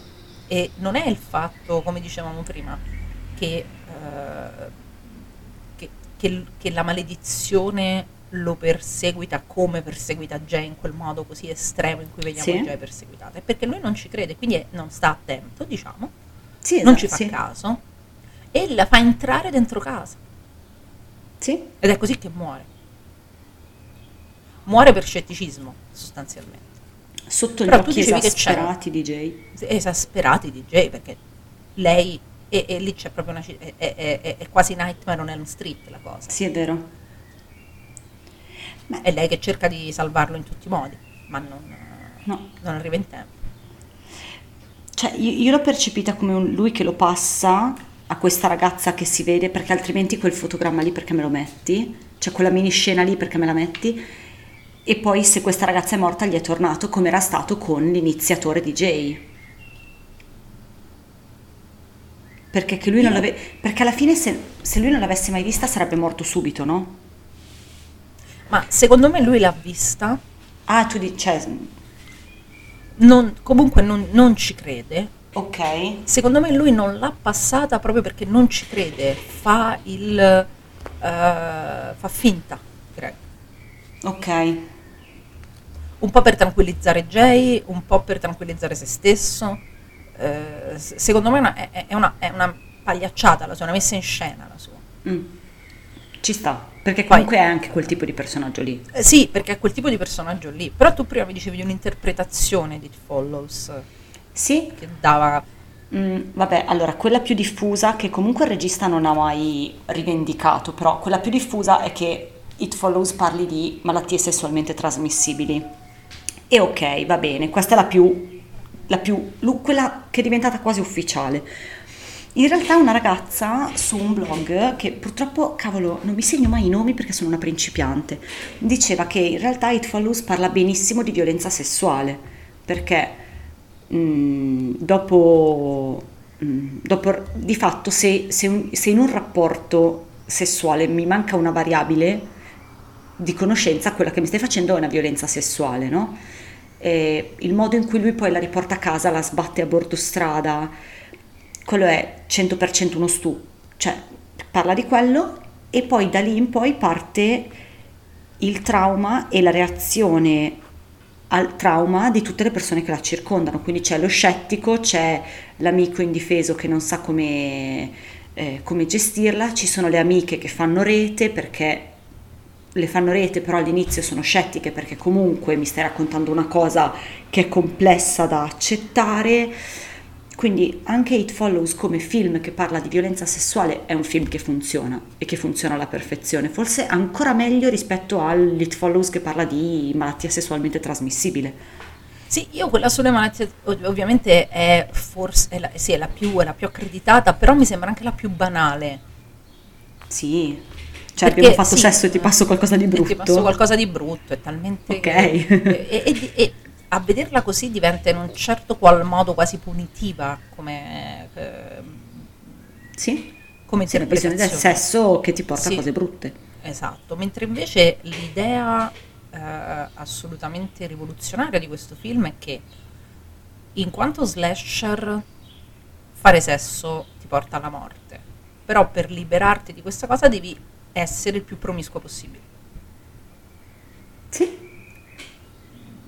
E Sì, quindi è un ribaltamento proprio a, a testa in giù del, del cliché del- della virginità nello slash, molto più estremo di quello di, di Cherry Falls, che è solo nominale, è solo, è solo formale, Sì, sì. invece è sostanziale. Sì, perché qui il sesso riveste entrambi i ruoli, ma è quando lo fai consapevolmente che ti libera. Esatto. È quando, infatti- diventa, è quando diventa per te un'azione liberatoria che lo Esatto. diventa poi effettivamente. E, e infatti lei finirà per fare sesso con Paul Sì, e sarà lì che il problema non è risolto, attenzione, eh, perché non è risolto, perché l'ultima inquadratura, cioè che dice che è ambigua, ma Ma no, ambiguo a me un non, se- non ambigua un cazzo. Il problema è che in quel momento loro sono insieme con Sì. questa cosa che li segue e quindi è un fardello condiviso. E quindi se sei con qualcun altro, molto probabilmente puoi eh, salvarti, puoi sfuggire a questa roba più a lungo. Sì. Quindi finisce appunto Beh, forse- l'unica soluzione è collaborare. Forse l'interpretazione del finale come ambiguo arriva perché un momento prima abbiamo visto Paul guidare di fianco a delle sex worker. Quindi che, cioè, che cosa intendi? Che lui è andato con una sex worker, l'ha passato a lei e quindi loro sono liberi? Però secondo me no, perché quel finale lì, cazzo, fa troppa paura. Sì, infatti, ma poi secondo me lui non c'è andato. Cioè, nel senso, noi, eh, eh, lui passa a fianco, eh, vicino con la macchina a quelle due sex worker, ma non si ferma. Sì. Quindi quello è ambiguo, cioè c'è andato o non c'è andato. Però poi quell'ultima inquadratura con loro che camminano mano nella mano e qualcuno che li sta evidentemente seguendo, ti dimostra che lui non c'è andato. O se c'è andato la poveraccia è morta subito perché non eh, ed è però è passato davvero poco quindi alla fine È passato poco ed è anche un interessante ribaltamento delle stesse regole che il film ha posto, proprio perché il film non parla di malattia, cioè una malattia sessualmente trasmissibile è un dato di fatto, o ce l'hai o non ce l'hai, no? Quindi sì cioè, questa cosa qua per forza di cose parla di altro, perché di fatto Jay non guarirà mai. no è una cosa che ti tieni addosso sempre in realtà Eh, e, e soprattutto sai che c'è che Jay e Paul insieme decidono perché quello che fa con Greg è molto diverso rispetto a quello che fa con Paul. Lei dice, eh, a un certo punto Paul, Sì. siamo verso la fine, Greg è appena morto, e, e Paul le propone di, eh, di fare sesso. E lei dice di no, perché c'ha paura appunto di passargli eh, questa maledizione. Ma perché con Greg sì e con me no? Perché Greg non aveva paura, Greg era- non ci credeva, quindi ho pensato che per lui sarebbe stato più facile. Però il punto è, ti salvi se ci credi, in un certo senso. E Greg non l'ha fatto per No. lei. Greg non l'ha fatto per lei perché Greg non ci credeva. Greg anzi ha, ha- ha sfruttato l'occasione, nel senso ha detto, oh ma ci, guadagni una scopata sostanzialmente sulla credulità. Esatto, Sì, eh, esatto. questo è stato. E, e- mentre invece Paul Ma lo fa cioè, Greg l'ha fatto, loro l'hanno fatto per una questione di principio. sì, per, per condividere questa cosa. Sì, diventa, ma anche solo, sai, non potevano immaginare che questa cosa non se ne sarebbe andata e l'avrebbero condivisa, ma lì c'era genuino desiderio di aiutarla, di liberarla, di sobbarcarsi il carico di qualcun altro. Anche perché, anche perché loro le tentano tutte prima Sì. di, eh, di arrivare a questo punto. Nel senso, cioè, l'ultimo tentativo che fanno è quello famoso della piscina, Esatto. in cui si mettono là e diciamo lo, lo friggiamo. questo Fa molto ridere quel momento, è molto carino. si fa molto ridere. E la creatura gli lancia addosso le cose. Sì, e poi è la creatura che gli lancia addosso le cose a Jay dentro la piscina, giustamente. Ed è in quel momento che tu, eh, è, stranissimo, perché tu non lo sai per tutto il film che, che fine abbia fatto il padre di Jay e di, e di Ken. Mm, Sì, Poi sai che la- la- questa creatura, questa entità, prende le sembianze anche di persone che conosci, che possono essere morte, vive, perché a un certo punto prende le sembianze di... della sorella. Oh madonna mia, il- no, di, No, non pre- non diventa come la di, so- di, di Oliva Luccardi. Di Yara. Quando sa- sono in spiaggia non diventa come la Di Yara. sorella, ma diventa come Quando sono- Yara. Diventa come Yara, perché c'è Yara che sta sul... Sta in acqua nel ciambellotto. ciambellone. sì, starà qua nel ciambellotto e, e arriva Yara sempre dalla spiaggia e noi vediamo i capelli di Jay che si sollevano e quello è un altro momento Intenso, Aiuto. Sì. intenso. molto intenso, sì, sì, molto intenso. E, e- e in piscina le chiedono chi è, che sembianze ha assunto e Jay dice alla sorella non ti voglio dire chi è. Sì, momento struggente. Molto struggente. Perché in tutto che sei a rischio di morte con questa roba che ti sta seguendo, tu comunque proteggi una persona a cui vuoi bene. Sì. Sì, perché Jay è proprio una bella persona, sono proprio belli questi ragazzi. Sì, sì. Jay è proprio bella, tanto. Mm, E, eh, lei poi è un'attrice, diciamo, che, che da lì ha, come dire, ha fatto una bella carriera, ecco, sta facendo una bella carriera. E, e- e quindi loro ce le, le provano tutte fino a quando non capiscono che l'unica alternativa è, è Paul. sì, Cioè, non- Però è una cosa molto meditata, molto, molto consapevole quella, quella Sì, che sì. fanno. soprattutto da parte di Paul. Sì, soprattutto da parte di Paul. E quindi diventa una roba condivisa, voluta, decisa e salvifica proprio perché è consapevole. Sì. Salvifica, cioè per quanto possibile salvifica, ma è l'unica soluzione possibile. Infatti il finale di It Follows funziona proprio perché eh, è esattamente il riassunto di tutto quello che ci ha detto prima. Questa cosa è successa, Sì. te la porti appresso, se te la porti appresso insieme a qualcun altro è meglio. Sì, fa meno, fa meno male. Se te la porti appresso insieme a qualcun altro che non ha paura che- di te con questa cosa che ti porti appresso. Sì, esatto. Perché ormai Jay è Jay con il suo trauma, con il Paul, suo sì, con follower. il suo follower, sì, esatto. Ormai Jay e il, Se vuoi, e- e il suo inseguitore sono in- i- inseparabili. Inter- non- non- non- se, se te lo prendi ti prendi tutto il pacchetto e Paul non ha paura di questo. Mentre Jay non aveva paura di morire, ma Jay non era interessato, scusa Jay, mm, Greg, non aveva paura di morire ma non era interessato a Jay. Qui c'è il desiderio di prendersi tutto il pacchetto. Sì, sì, cioè, c'è il desiderio di stare con Jay, cioè di- di- di- per- mm, in generale, nel senso di stare accanto a questa persona, con i suoi traumi, con i suoi dolori, co- con, tutto, con questa roba che la segue. Sì, che però ti- se, se una volta, esatto, una volta che impari a condividerlo, ti segue da un po' più lontano e magari ti segue un po' più lento. Ci mette più tempo a raggiungerti. Poi io credo che ti raggiunga comunque perché va bene. Però, se non altro, Sì, perché, perché noi non siamo sostenitrici del, eh, dell'amore come salvifico, no? Cioè questo non è un film in cui stare con Greg, stare, amo questi nomi, stare con Paul le risolve il problema. È un, eh, Sì. una stampella, non è la soluzione, non è una soluzione al al problema. problema perché purtroppo non c'è una soluzione al problema.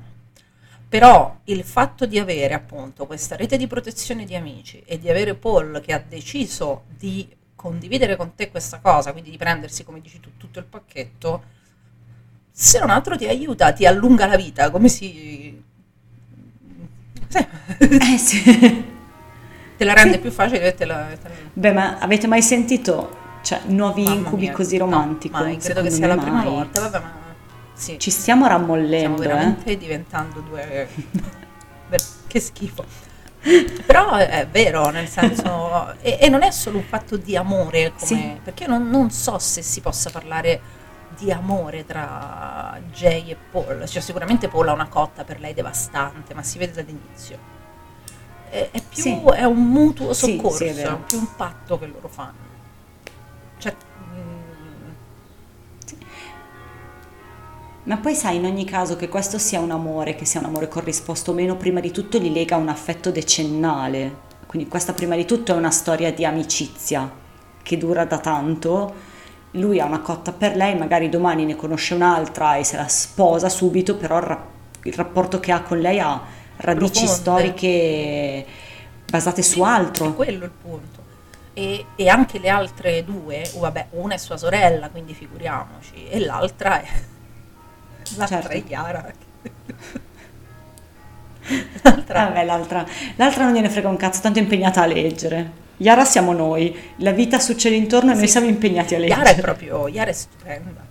Perché ha questa, no- a parte che dorme sempre, e in qualunque posto. Cioè Chiara, dove la metti, Vero. dorme. È, è meravigliosa. Mangia Che come un- invidia, che invidia. Non lo so, mangia tutto. Mangia, pe- cioè, mangia, sì. dorme e legge. Esiste una vita migliore? Ha tanti amici, vuole bene a tutti, è un po' scema. È stupenda. È un perso- Che guarda, bene è un sta- per- sono tutti personaggi bellissimi. Tutti. Perché, perché sono, Sì, sono veramente sono gli amici tuoi. Non, non sono Mm-mm. naturali. Sì, e quando sei adolescente è tutta la famiglia che hai, no? Sì, infatti. E poi sono naturalissimi tutti gli attori nell'interpretarli. Hanno questa. Perché l'abbiamo detto, il film ha questa qualità quasi surreale nel mettere in scena le cose. Sì. Però ci sono loro che sono talmente naturali e talmente veri che appunto la prima volta che lo vedi non percepisci questa surrealtà in cui è ambientato il film. Sì, è vero. Che vedi loro e, e loro sono molto veri. Sì. Molto. Sì, è- sono molto veri ed essendo così naturali è immediata l'empatia, è immediato il legame Sì. con i personaggi. Questo è uno di quei film che per cui davvero li guardi e ti affezioni immediatamente, ma non nel modo così sembra una cosa negativa, non lo è assolutamente. Non nel modo dei cretini di Scream 5, capito? Che questi sono degli scemi che ami come se li avessi allevati tu. Questa è proprio genuina partecipazione in una relazione molto Sì. intima. Sì, è vero.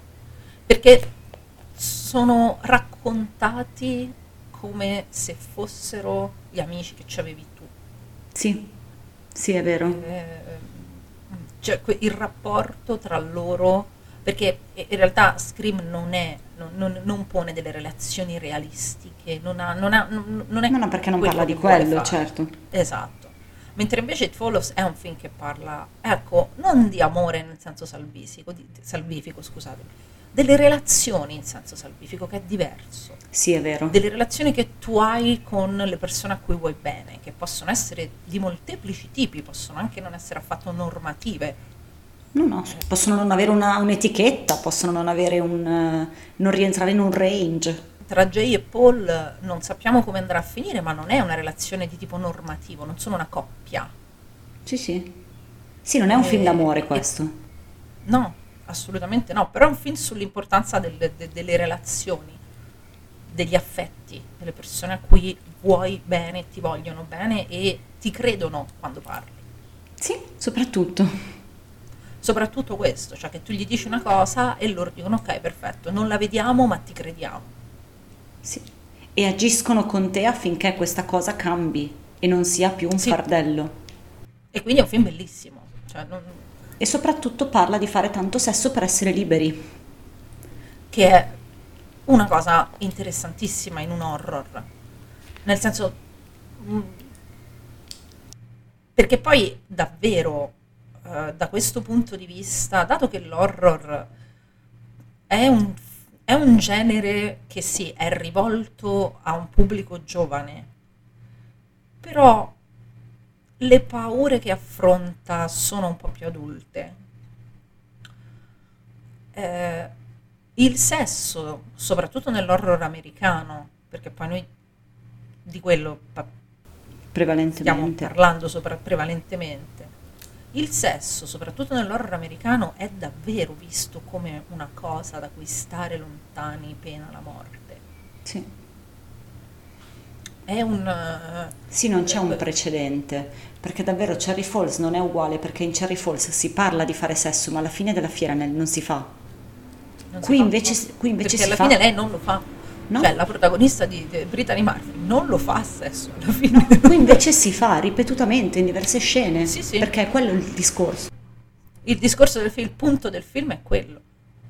E, e- e in un panorama di cinema dell'orrore in cui non solo il sesso, il desiderio sessuale in generale, e non parliamo del desiderio sessuale femminile, non ne, proprio, non ne No, parliamo. si Questa pazza, no, anche perché non esiste, mi dicono. Beh, Del Toro dissentirebbe, però vabbè, Del Sì, Toro Del non Toro, è un essere umano, quindi... esatto. Mi dicono in parecchi che non esiste, che le donne non, non desiderano fare sesso. Ah, no? eh. No, me l'hanno detto Ah. in tanti, che per noi è diverso. Ah, ti hanno fatto sapere, Eh, ti hanno comunicato questa Sì, cosa? ah, mi hanno ok. comunicato questa cosa. Hai fatto bene a dirla anche a me, così lo so. Sì. Eh, d- devi saperlo. È giusto. No, hai fatto bene, infatti sono... Grazie. Comunque, in un, in un panorama in cui è il desiderio sessuale che ti mette nei guai e che ti porta alla morte, vedere un film in cui il desiderio sessuale è la cosa che poi alla fine riesce a salvarti la pelle, insomma è un, È una bella è un bel- è rivoluzione. un bello shift, sì, è una bella rivoluzione. Sì. È una bella rivoluzione. Poi, sai, arrivare al momento, per arrivare al momento in cui la sessualità delle donne è una cosa quotidiana e di routine, davvero doveva arrivare del toro. Eh, Però, però vabbè, lì parliamo di un'altra categoria, cioè vabbè, lì parliamo sì, di altro. siamo a un altro livello, però adesso io non voglio parlare di Del Toro perché siamo... però in effetti quanto è rivoluzionario l'inizio della forma dell'acqua. Vabbè, mm, lì proprio siamo dalle parti del cinema di un'altra categoria, con tutto che davvero It Follows è un film perfetto e è pure sbagliato paragonarlo ad altro, ma doveva arrivare del toro per parlare del sesso femminile come di una cosa naturale, che non ha conseguenze né positive né negative, che non ha nessuna... che c'è punto. Io di rado l'ho vista una cosa del genere, in un film che, che va agli Oscar, quindi assolutamente mainstream. In un film che li vince gli Oscar. in un film che li vince gli Oscar, Che invece vince una donna che si masturba. Cioè, raga, oh, Eh vabbè, ma de- cioè, del toro quando poi arriva decide come un trattore, no? Di... quando, entra a gamba tesa. Non ne fa proprio. tanti di film, ma quando arriva, capito, questo qui è un carro armato. Adesso butto giù tutto quello che avete costruito. Cioè, una cosa del genere si era vista, però parliamo di un film indipendente, di nicchia, eh, in The Babadook. Ah beh sì, certo. Però, in- però interrotta, Sì, nel senso che lei comincia e poi arriva il bambino che la interrompe. sì. Perché? Perché di nuovo il punto di quella scena lì non era mostrare la sua intimità, ma era mostrare la sua identità distrutta manca- dal bambino. Sì, esatto, la mancanza di, di un'intimità nel momento in cui c'è questo bambino che ti, ti succhia via ogni energia vitale. Eh, Eh sì. quello era. Però, se non altro, ti diceva, guarda che comunque questa, insomma, anche lei eh, ha dei, insomma, Ah, Sì, sì, certo. Vabbè, The Babadook è un altro di quei film Eh. comunque dalla portata rivoluzionaria, Sì, quindi mi stupisce che perché- siano proprio in questi film che ci siano questi Sì. dettagli. Anche perché siamo proprio il periodo 2014-2015 è quello in cui c'è stata la, la- in, cui, in cui è cambiato tutto. Sì. Quando sono usciti appunto It Follows, The Babadook, Oculus, ehm, no, Honeymoon, Oh, che bello. sono arrivati... Lì sì che ci sentite diventare romantiche. Sì, no, Honeymoon, figurati. Cioè, sono arrivati tutti in, questa- in questo biennio, Sì, uno appresso all'altro. è vero. E hanno fatto un- una rivoluzione vera nel genere di cui, di cui ci occupiamo qui. E It Follows Sì, sì. eh, l'ha fatta grossa, ecco, cioè It Follows è una cosa grossa. It Follows è una cosa grossa che per essere il piccolo prodotto di nicchia che era nato per essere ha, ha battuto tutti i muri, Sì. è, è arrivato davvero ovunque, perché la portata di quello che ha fatto ha, ha annientato le barriere di genere. Di solito l'horror è molto confinato nelle sue... Sì, infatti. E invece It Follows ha, ha buttato giù i muri e è andato dappertutto. Con It Follows e con The Witch, che è arrivato a ridosso di It Follows, Sì. Si è cominciato a parlare di Elevated Horror. Sì. Eh, Che non- come al solito su questa cosa abbiamo delle opinioni contrastanti sul fatto che sia effettivamente un bene o un Elevated. male. Sì, infatti. No, ma che sia effettivamente elevated, nel senso che ci fosse bisogno di elevarlo. Non, non c'era bisogno, nel senso c'erano gli horror sofisticati Certo. prima di It Follows, ci saranno dopo. Però è vero che The Babadook prima, eh, It Follows e The Witch dopo, eh, e in mezzo anche Honeymoon, Oculus, insomma tutta questa roba qua, hanno contribuito a creare questa, eh, questo sfondamento da parte di alcuni film dell'orrore e di alcuni autori, Get Out, anche ci metto, che però più dopo, eh, e di alcuni autori, e farli arrivare ad un pubblico un po' più vasto e un po' più con la puzza sotto al naso, diciamo. Nel senso Comunque hanno cambiato l'immagine dell'horror agli occhi del grande Sì. pubblico. La Questo è un raggiungimento straordinario. Sì. Ma anche solo il pubblico in sala che va a vedere horror adesso è diverso rispetto a quello che era Uh. 15 anni fa. Sì, sì, Vent'anni assolutamente fa. sì. Assolutamente È, di- è diversa l'utenza. ma perché comunque l'horror, eh, diciamo, soprattutto all'inizio del XXI secolo, beh, a me piace un sacco, cioè io mi diverto come una pazza, però, signore Dio, Sì, ma però tu hai anche le capacità di leggerlo, sì, certo. che è una cosa che non necessariamente ha il grande pubblico, quindi il grande pubblico che vede quello che cito sempre in questi casi, Sorority Row, capisco che possa fare fatica a capire perché noi siamo così innamorati di questo film. Una persona che magari invece lo sa leggere meglio nel contesto del suo genere, con l'horror dei primi anni 2000 per forza fa meno fatica. Però era comunque... Poi cosa vuol dire? A noi piace tutto, a noi piace la maschera di cera, a noi piace Sì, tutto, cosa a vuol noi, dire? a noi l'horror piace tutto, quindi figurati, filmacci ancora di più. Però è, è ovvio che lo scalino per cui eh, l'horror non è più filmaccio per degenerati arriva quando es- esce questo gruppetto di film. Sì. E poi è una cosa che è periodica, nel senso che, che ti posso dire, esce Il silenzio degli innocenti, l'horror va agli Oscar, però è una roba che succede con un film.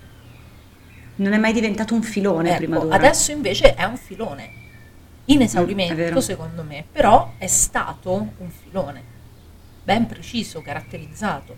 Quindi è stata una rivoluzione grossa quella che hanno fatto questi film, questi, questi registi e queste registe, perché poi Babadook è, è- è diretto da una Sì, no, donna. no, abbi- abbiamo delle dignitose signore dietro Sì. la macchina da presa che Esatto. ci hanno un po' insegnato come si fa questo come mestiere. fa. quindi... ecco. E soprattutto ha dato spazio a registi che prima non ce l'avevano, perché Eh sì. eh, donne, eh, minoranze varie, si sono tutte affacciati all'horror a partire da questi anni. Prima erano Sì, pochissimi, pochissimi. Me- metti davvero un Jordan Peele negli anni 90, non, c'è spazio Non per c'è uno come spazio, lui. no, o nei primi 2000 men che meno.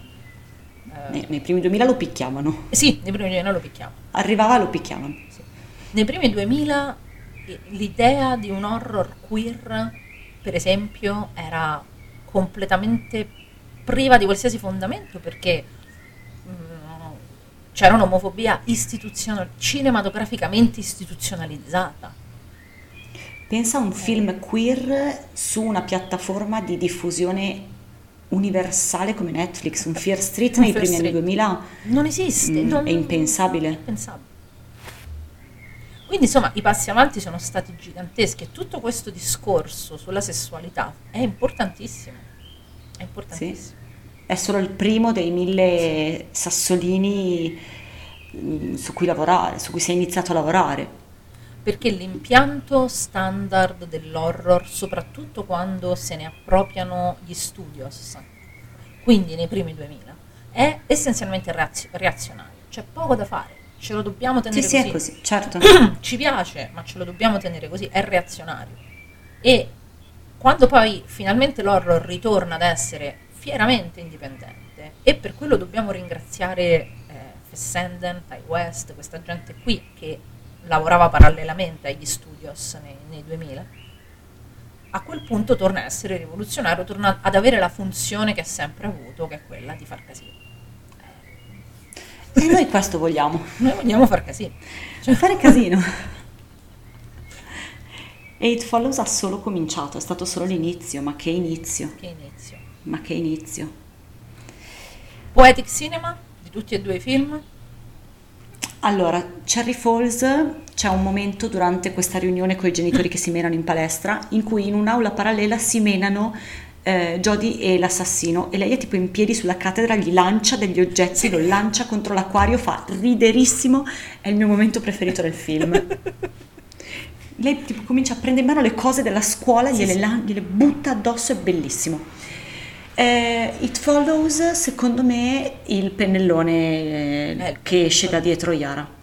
Perché lì proprio fa una paura di quelle che proprio devi fare pausa poi. Sì, sì, devi fermare quei 5 minuti e ti devi riprendere. Sì, sì, sì, sì, sì. sì. Allora, io per, io per quanto riguarda Cherry Falls, sicuramente l'approccio di Brittany Murphy al fidanzato quando lo prende a schiaffi coi piedi.